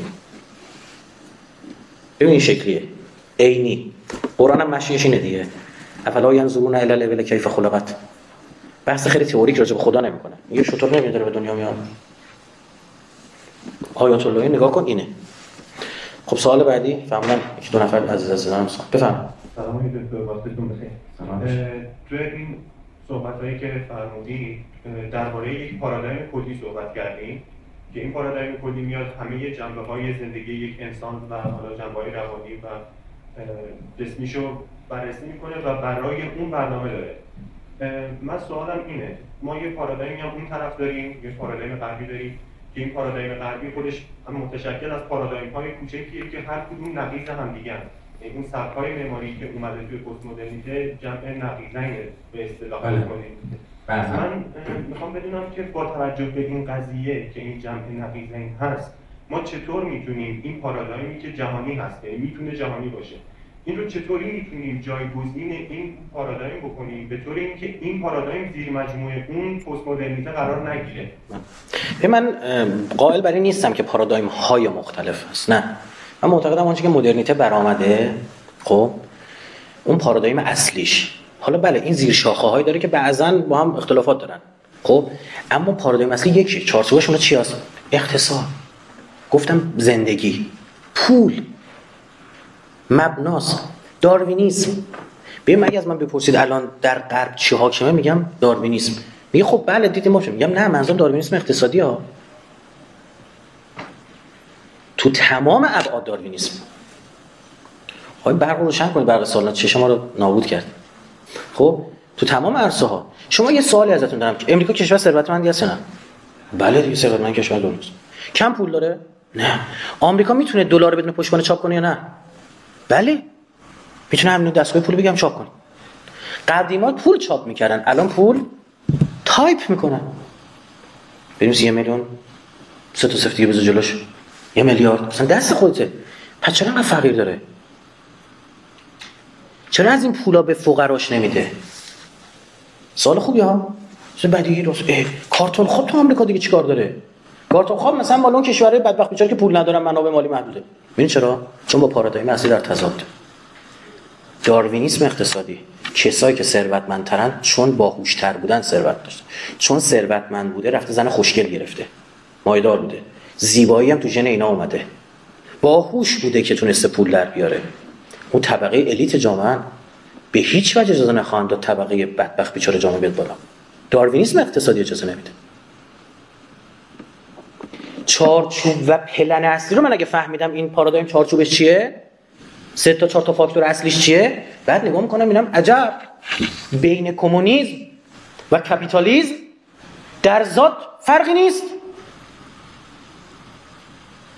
در ذات فرقی نیست ولو در عمل یه تفاوت شما ببینید. میگه آقای سرمایه‌دار قبول داره اون نداشته. او برای چی اون ببین نگاه کن، اصلا من معتقدم وجود کمونیسم و مارکسیسم موجب شد، دقت بفهمید، موجب شد لیبرال کاپیتالیستا سرمایه‌دارا بلوک غرب یه خورده خودشون رو آپدیت بکنن، دولت‌های رفاه بیارن سر کار، ماندگار بشن. یعنی فشار کمونیسم یه خورده اینا رو چیکار کرد؟ قدرتمندتر کرد. و الا حتما شورش‌هایی در می‌گرفتن مقابل اینا. اما نگاه اسلام ببین چیه؟ میگه کیلا یکون دوله بین اقلیام کن. میگه آی پیغمبر این چیزو گرفتی، غنیمتو گرفتی، بده به بدبخت بیچاره ها. چرا؟ نمیخوام دولت و جولت جولان بیفته دست مایداراتون. بیفته دست مایداراتون یه چرخه‌ای درست میکنن دیگه نمیتونید بیاد بیرون ها. این میشه سرمایه سالاری. اونجا اینه. برای همین هیچگاه ایالات متحده اجازه نمیده به اون کار خود کارتون خواب حمایت بشه. اصلا ما نمیتونیم تصور کنیم هزینه‌های پزشکی رو اونجا. باورمون نمیشه. میگن چرا این کارو نمی‌کنیم؟ میگن ما در تضاد با رؤیای آمریکایی در تضاد است. تو آمریکا شما قانون کار نداریم مثل این معنی که ما داریم. شما میتونید امروز اینجا کار کنید، فردا بندازید بیرون فرد. یعنی کاملا نیروی کار بخش از ابزار تولیده. آقا این دارم با سوهان میکشم. روزی که بده بهتره. این اصلا آدم خوب تو سیستم آموزش آمریکا ببخشید اون که میمونن استاد دانشگاه میشن پخمه هاشونن تو آمریکا. میگه تو انقدر خوب نبودی شرکت رو بقاپنت ببرنت، موندی تو همون دانشگاه استفاده شدی. و الا آدم دارن تو دانشگاه شناسایی میکنن دارن میبرنت. در ظاهر شما دارید در تضاد میبینید، اینا در تاکتیکه، در ظاهره، رو پوششه، مبانی همونه، هیچ فرقی نداره. ببینید باید تولید ثروت باشه، تولید ثروت مبناست، تولید ثروت صورت نگیرد، خب هیچ چیز ارزش نداره. پول مبناست. داروینیسم میگه آقا برای بقا اونایی که قوی ترن توی گله نرا با هم میجنگن، اونی که قوی تر همه رو شکست میده با ماده های گله جفتگیری میکنه، فلز و ژن او تکثیر پیدا میکنه. شما میدونید هیتلر نزدیک 15000 تا معلول رو کشت. معلول بعد نه معلول ذهنی ها، معلول جسمی حرکتی رو. میگفت این ژنش تکثیر میشه، اینا باید از بین برن. هیتلر یکی از کارهایی که از ازدواج اجباری ورزشکارا با نخبگان بود در آلمان. میگفت این بدن قوی داره، اون هوش خوبی داره، مغز خوبی داره، اینا باید با هم ازدواج کنن. یعنی دقیقاً همین در واقع داروینیسم در بین جک و جونورا شما دنبالش مثلا دارید نگاه میکنید، تو انسان‌ها دارن اینا رقم میزنن.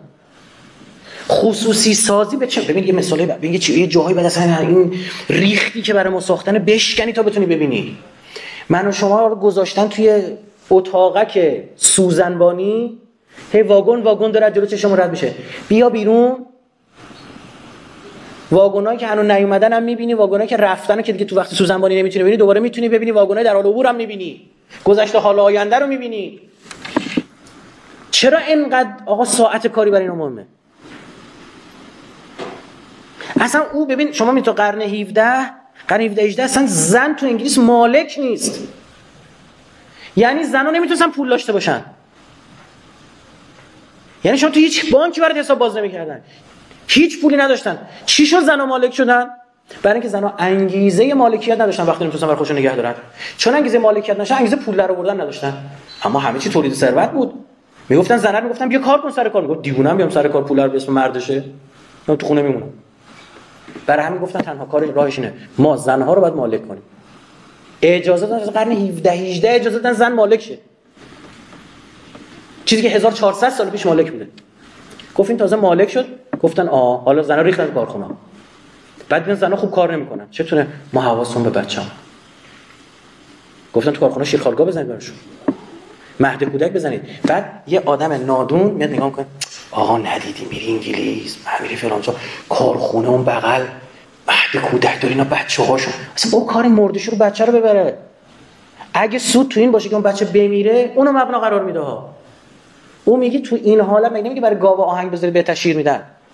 مگه محیطشو درست کن بهتش شیر بدین. این مبناشه. پول اینو نفهمیدیم، همین ظواهر باعث میشه نبینیم. برای چند قسم اصلا اینو قبول ندارم. در نگاه اسلامی کار تفریحه.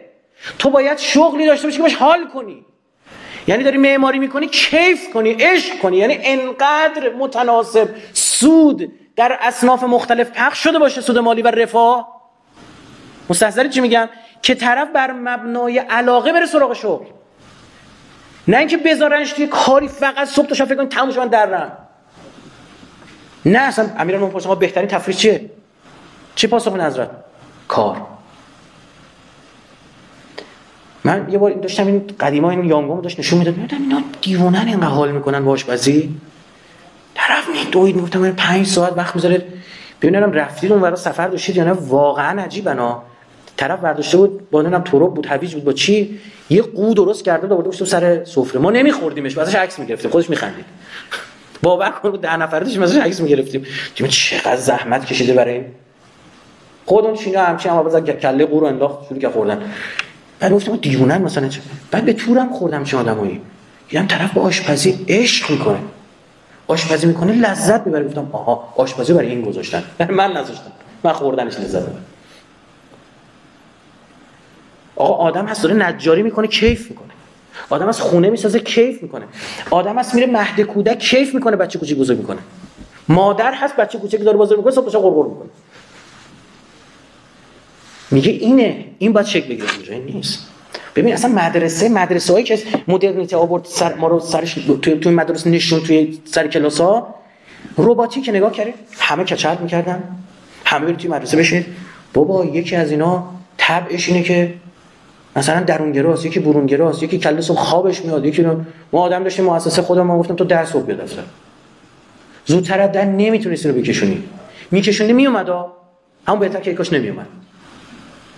اما قشنگ بعد تا 9 میخوابید. ببین هر ساعت این میخوابید تا 9 بعد میخوابید، چه 10 شب میخوابید چه 4 صبح. ای تا 9 بعد میخوای بالا همیشه 10 خوش میرسون دفتر کار میکرد تا 12 شب برات. اما یه قانون گذاشته همه 8 صبح خبردار روانی ها اینا. اون آدم هم له میشه برات هم اصلا کارم نمیکنه. بعد الان میگم مدیریت گوگلی می چیزی ها میگه لم داده راه گذاشته اینا. این رسیدید دوراتون رو زدید. این همه به توسعه فکر کردید، به تعالی هم فکر کردید.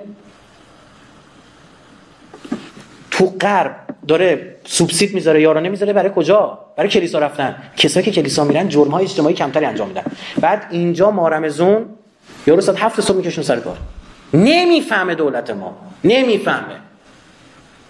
تو اگه به این فرصت بدی این شب مناجات شبانه داشته باشه، فردا روز تو سر کار دزدی نمیکنه. رشوه نمیگیره. از حق مردم نمیزنه. این خدا تو ذهن این آدم باشه بعدا روش نمیشه این کارو کنه. تخلف می آمار رمزون هم میزان جرم و جنایت میاد پایین یا نه؟ آماره پلیس ما میگه میاد پایین یا نمیاد؟ ول کن برو تو گوگل ترندز روندارو سرچ کن، یه سری کلمات مستهجنه مثلا میبینی ما رمزون محرم گفت میکنه سرچش. این اثر یاد خداست. اینو شما باید مبنا قرار بدید، اینو باید متوجهش باشید. اینا نیست. ما اون از پس اون پارادایم من اینه، ولی تو تاکتیکای مختلفی داشته باشه. مدل مصری داشته باشه، مدل ایرانی داشته باشه، مدل ناچی. اونام اصل پارادایم اینه. تنازع بقا. اقتصادی، فرهنگی، سیاسی. میگه اون که قوی تره بذاره بمونه. به ضعیفان کمک کرد که ضعفا با له بشن. نژاد پایین‌تره، نژاد پست‌تره. باید له بشه در بین بره. اصلا متاسفانه صهیونیست‌ها به غیر خودشون خیلی نجات پرستن ذالک بانهم قوم لا یستکبرون. اون مسیحا خدا جدا میکنه از یهودی‌ها برای چی؟ میگه نگاه کن این یهودی خدا پیغمبر ما رو قبول داره. حالا میگه خدا یهوه مثلا هم الله بگیره. قبول نداره. اماما رو قبول داره. صحابه رو قبول داره. چی رو قبول داره؟ هیچ کدوم. مسیحی هم همینه. اما خدا میگه یهودی صهیونیست دشمن مسیحیه نه. میگه چرا؟ میگه ذالک بانهم قوم لا یستکبرون. چه مستكبر نیست. مستكبرین چه میگه نجات پرست نیست. نمیگه وی آر چوزن پیپل. نمیگه ما قوم برگزیده ایم. این میگه ببین، این میگه ما قوم برگزیده ایم. بقیه حیوانایی هستن که دو تا پا دارن. جنتیل گویم. یه حیوان دو پا. وقتی نگاه مبناست میگه من باید گوش بدم. الان دنیا رو 100 تا خانواده یهودی دارن چاپ. گلوبالیستا. تمام هر کی بخواد جلوشون وایسته لهش میکنن. ما که از ترامپ نفرت داریم. تو این 4 سال اذیت‌هایی که به ایرانی‌ها رسون، اصلا کارهای غیر اخلاقی که انجام داد، شهادت سرداران درسته، اما ترامپ جلوی اینا بود. خوب بدونید. ترامپ جلوی گلوبالیستا بود. چیکارش کردن؟ قدرت دارن تو دنیا. خیلی جالبه. طرف با بایدن کار می‌کرده. دقت کنید. با بایدن کار می‌کرد. تو دولت ترامپ گذاشتنش کنار. رفت کجا فکر می‌کنید؟ رفت انگلیس. در یک شرکت خصوصی شروع کرد کار کردن که رئیس اون شرکت که رئیس سابق MI6 اینتلیجنس سرویس انگلستان، این آمریکایی رفت اونجا. الان بایدن اومده جزء معاون بایدن، جزء وزرای بایدن. چقدر جالب. این آمریکایی انگلیسی برای چی؟ اون شرکت مال کیه؟ دعواشون کشید به اینجا دیگه. اونا احتمال من میدم اینا کشتار مثلا اونا زدن، چیزو کشتن، حذفش کردن. شلدون ادلسون حامی مالی ترامپ. بلافاصله 2 تا اتفاق دیگه افتاد. بنیامین روتشیلد در ژنو کشته شد. یکی دیگه همینجوری یارو توییت زدن گفتن. اینا هم جزو سرمایه‌داری صهیونیست میگه گلوبالیست بودن. اینا قائل بر اینن میگن ما 100 تا خانواده تعیین می‌کنیم. چه اتفاقی باید بیفته؟ ما 100 تا خانواده تعیین می‌کنیم که مثلا فلان کشور فقط فلان چیزو تولید کنه. حالا شما میگی آقا مثلا ما در معماری پست مدرن من دارم یک تضادی با معماری مدرن که اونم برآمده از مدرنیته است دارم میبینم در فلان مثلا فاکتورها. من اینا رو جسارتا همین رو با تمام تضادی که از نظر معماری شما به وضوح دارید میبینید من اینا نتیجه من در ظواهر میبینم. او هم مبناش همون اقتصاد، همون تعارض، تنازع بقای. در هیچ شکی نداشته باشید این شلختگی نتیجه ایندیویدوالیسم و فردگرایی. اون عبارت حق، عدل، نظم، زیبایی که این طرف کاملا برعکس میشه میریزه به هم. نتیجه اینه. شما سیتنیسم نتیجه چیه؟ نتیجه منیت. انقدر نگوید من شیطان هستم. بعد طرف میاد خودشو بیریخ میکنه، میاد حلقه میندازه تو صورتش، شروع میکنه گوشش شبیه گربه کردن، نمیدونم چرا داره این کارو میکنه؟ نسبی شده همه چیز. ریلیتیویسم حاکم شده. نسبیت حاکمه. اون بروزش در آرایش ظاهره، تو معماریش میشه اون، تو موسیقیش میشه اون، توی هر چیز دیگه‌اش میشه. این یه بروزه، این فقط یه بروزه. معماری یه بروزه، یک شاخص. شما انتظار نداشته باشید کسی که فلان موسیقی رو گوش میکنه، خب در معماری یک مثلا اثر متفاوتی رو رقم بزنه. این فکرشه. تا تصورات شما بعضی من صبح و شبم بحث و مذاکره و مناظره و این حرفاست و ادیان مختلف. بعضی با بعضی از افراد صحبت میکنی کاملا متوجه میشه که انگار داری برای یه نفر مثلا چه میدونم گواتمالایی داره فیلیپینی حرف میزنه. یعنی از بیخ پارادایم فکری تو متوجه نمیشه.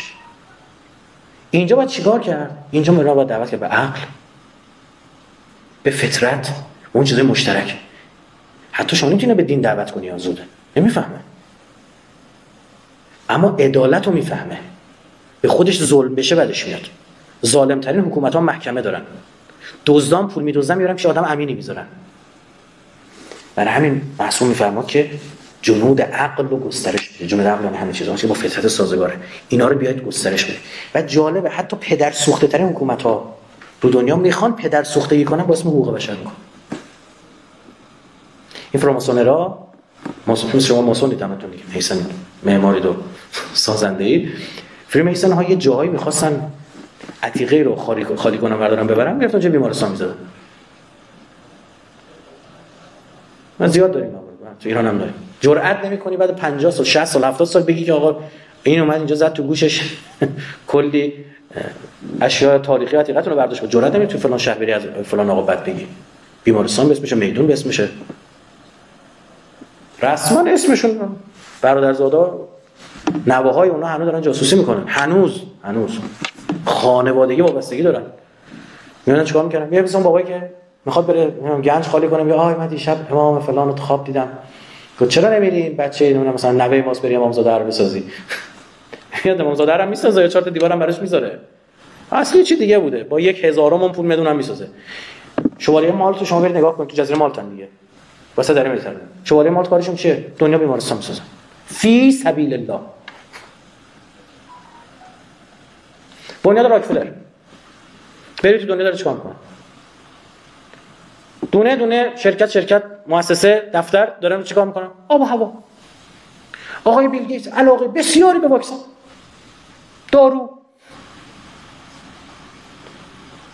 به پیر رقم جرئت نمیکنیم، باید یه چند سال بگذره از این کرونا تا من جرئت کنم بیام برای شما شروع کنم راجع به کرونا حرف زدن. به خدا جرئت نمیکنیم. برای چی؟ برای اینکه تو هم مملکت خودمون ما رو با تیر میزنن. جرئت نداره حرف بزنه، مستند حرف بزنه. ما برم از 15 سال پیششون کتاب بردارم برای شما بیارم، سخنرانی بردارم برای شما بیارم بذارم. بعضی از اینا رو مردم چه پخشن، خیلی چیز پخش و پلا پخش کردن، مدبر رو اینا کار کردن. کارم این بوده 10 سال پیش راجع به چیزا حرف میزدم. جرئت نداری بگی آقا اولین میوه درخت اسحاقی میوه درخت حیاته. این صهیونیست‌ها که بعد میوه درخت علم و ساینس رو به دست آوردن، درخت علم مونده درخت حیات. اسحاقی به عبری میگن اولین میوهش کرونا. که چی میشه؟ میگه 10 تا میوه رو به دست بیاره سلطنت یهود بر دنیا کامل میشه. اصلا صحبت این صحبت حکمرانی مجازیه. اصلا من برید کلاس بعد بذاریم ان شاءالله برگزار می‌کنیم. معماری پسا کرونا چه خواهد بود؟ چرا؟ چون سبک زندگی پسا کرونا تغییر کرده. تموم ما شاهد حکمرانی مجازی خواهیم. ببین الان فکر کنید کرونا جمع بشه کلاس‌های لایو برقرار جمع میشه. تمام استاد دکتر میگه واسه 6 نفر مثلا سر کلاس چه کاری دیوونه بودیم از دانشگاه. همه میخوام تو رخت خوابمون از همونجا بس بشه. عادت کردیم دیگه. ببین شما اگه همین مدیران فک و فشل ما رو کلت میذاشتی بالا سرشون که مدارس رو چیکار کنه بیاره توی فضای مجازی 20 سال طول میکشه. کاتالیزور کرونا تو 1 سال همه رو انجام داد. الان در به در سند SDGs دیگه، Sustainable Development Goals، سند توسعه پایدار سازمان ملل که همین بنیاد راکفلر پیش بردش. چاشنیش بنیاد راکفلر بوده. تمام دنیا بدن یه سند داره، سند ارتباطات. تو سند ارتباطات میگه اینترنت پرسرعت به تمام نقاط دنیا باید برسونید. الان میگن تو کوههای تبت و اونجاها که نمیشه، گوگل گفته من بالون میبرم. بالون میبرم اونجا مستقر میکنم اینترنت میرسونم، شما نگران نباشید. باید برسن. اینا که یه قرون رو هوا با 7-8 سوراخ میکنن، ها، یه قطره آب الله انگشتاشون بشه که با زبون جمع میکنن، عاشق چه شب رو مردم شده کرد شدن. الگوی زندگی و سبک زندگی رو تغییر کن. همه شما باید یهودی پسند فکر کنید، هرچند یهودی نمیشید چون نژادتون نیست، چون پدر مادرتون نیستن. یهودی پسند، اینا میگن حیوانات دو پا دو دستن، یا بر ما بار میبرن یا میخوان جفتک بندازن. اونا که جفتک میندازن برن زیر خاک، اونا که بار میبرن در خدمتشون. بخواد لنگ و لغت بندازی جمعت میکنه. همین چند وقت پیش بود خانم رویا حکاکیان در مصاحبه با من و تو گفت ایران باید این عراق شد. خدا پدرشو بیامرزه، به زبون آوردونه که بقیه‌شون قایم میکردن. که اپوزیسیون عراق با امریکا اطمینان خاطر دادن که بزن عراق نابود کن. حالا من نکاری ندارم بعدش چی شد. ایران هم همینه. اپوزیسیون همون یکی میشه میگه بزن به ایران حمله کن. اسرائیل کشور بالای 20 میلیون تو خاورمیانه نمیخواد، خطر براش. میخواد ترکیه 80 میلیونی باشه، مصر 80 میلیونی باشه یا ایران 80 میلیونی. باید تجزیهش. میخوای هخامنشی باشه اصلا، زرتشتی باش، بازم نمیخواد. وندی شرمن ژن ایرانی ها مشکل دارد. بندون خدا گفتن، نه ما گفتن از آقایان نشه. فکر میکنن مثلا الان اسم جمع بکنم مثلا اسرائیل تو 400 با ما مشکل داره. صحیح نیست. یک خوی تمدنی مردم ایران، هر کشوری خوی تمدنی داشت میشه میذارش. اما با هند کاری نداره، دیدی؟ 1 میلیارد هیچ کاری، چون خوی تمدنی نداره، با ما کار داره. 2 مسلمان بودن، 3 شیعه بودن، 4 شیعه سیاسی بودن. تو 400 ما مشکل داریم. اصلا دشمن چه میسازه دیگه حل شه. الا که من تو دیگه ایرانی نباشه. میشه نباشه.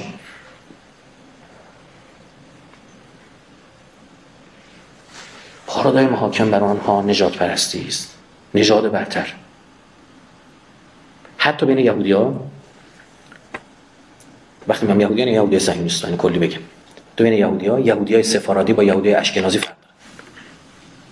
با یهودی فلاشه، یهودی آفریقایی، یهودی سفاردی، یهودی مان، خاورمیانه، یهودی اشکنازی چه؟ اروپایی، چشما بیاشون. به ندرت اجازه میدن یهودی خاورمیانه‌ای صاحب قدرت بشه. در حد 1-2 تا وزارت خونه اجازه نمیدن. اصلا که دعواهایی که توی اسرائیل هست، یهودیای سفاردی و یهودی فلاشان علیه یهودی اشکنازی. یعنی حتی تو همونجا هم یهودی چشمابی، یهودی آنگلوساکسون.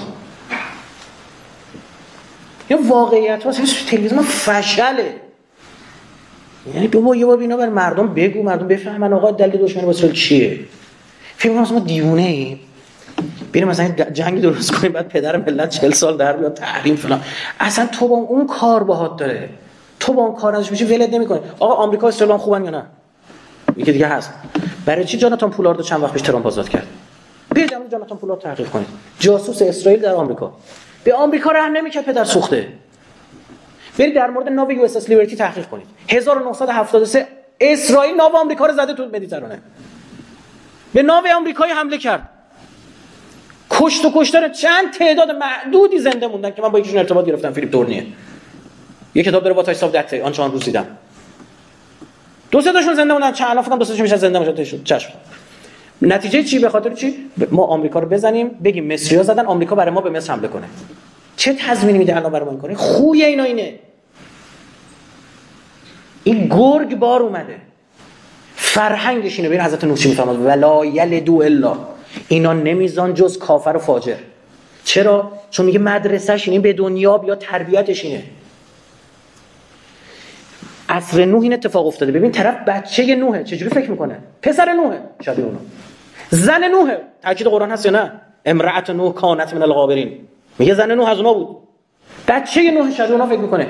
چرا؟ چون اونا سلطه این پارادایم رو گسترش دادن، انجام دادن که دیگه بروزش میشه معماری، شعر، فیلم، سریال، بازی، انیمیشن، هر چی دیگه میخوای بگی، مد نمیدونم چی. الان نگاه کن اراده کردن از غرب برن به شرق. این من الان دارم خدمت شما میگم یا 12 سال سخنرانیام دارم میگم. خب وایس ببینید سریالای کره چه خواهم کرد. وایسید ببینید چطور آمریکا تبدیل میشه به یک کشور مثل بقیه کشور اروپایی و قدرت از آمریکا میره به چین. داره چشتون اتفاق افتاد. یعجوج و ماجوج تازه خواهید دید. یعجوج و ماجوج تو راهن، هم چینیان. 5 سال 6 سال دیگه سرویس امنیتی ما باید رو جاسوسی کجا کار کنن؟ شرقی. اینا رو باید فهم کرد. الا معماری مثل بقیه عرصه های بروز و ظهور یه شاخه است. نماد اون تفکر. وقتی ساختار شکنی حاکم شد، معماریش هم میشون، شعرش هم میشون، همه چیش میشون. خب وقت گذشت، خزانم خوردیم. ببخشید. چه دعایی کنم بهتر از اینکه خدا پنجره باز اتاقت باشه. امیدوارم که روزا مفید و فایده بوده باشه. برای همتون روز خوشبختی، سعادت، سلامت، سربلندی، سربزیری. همین سوال خوب. به خدا بزرگ. خداحافظ.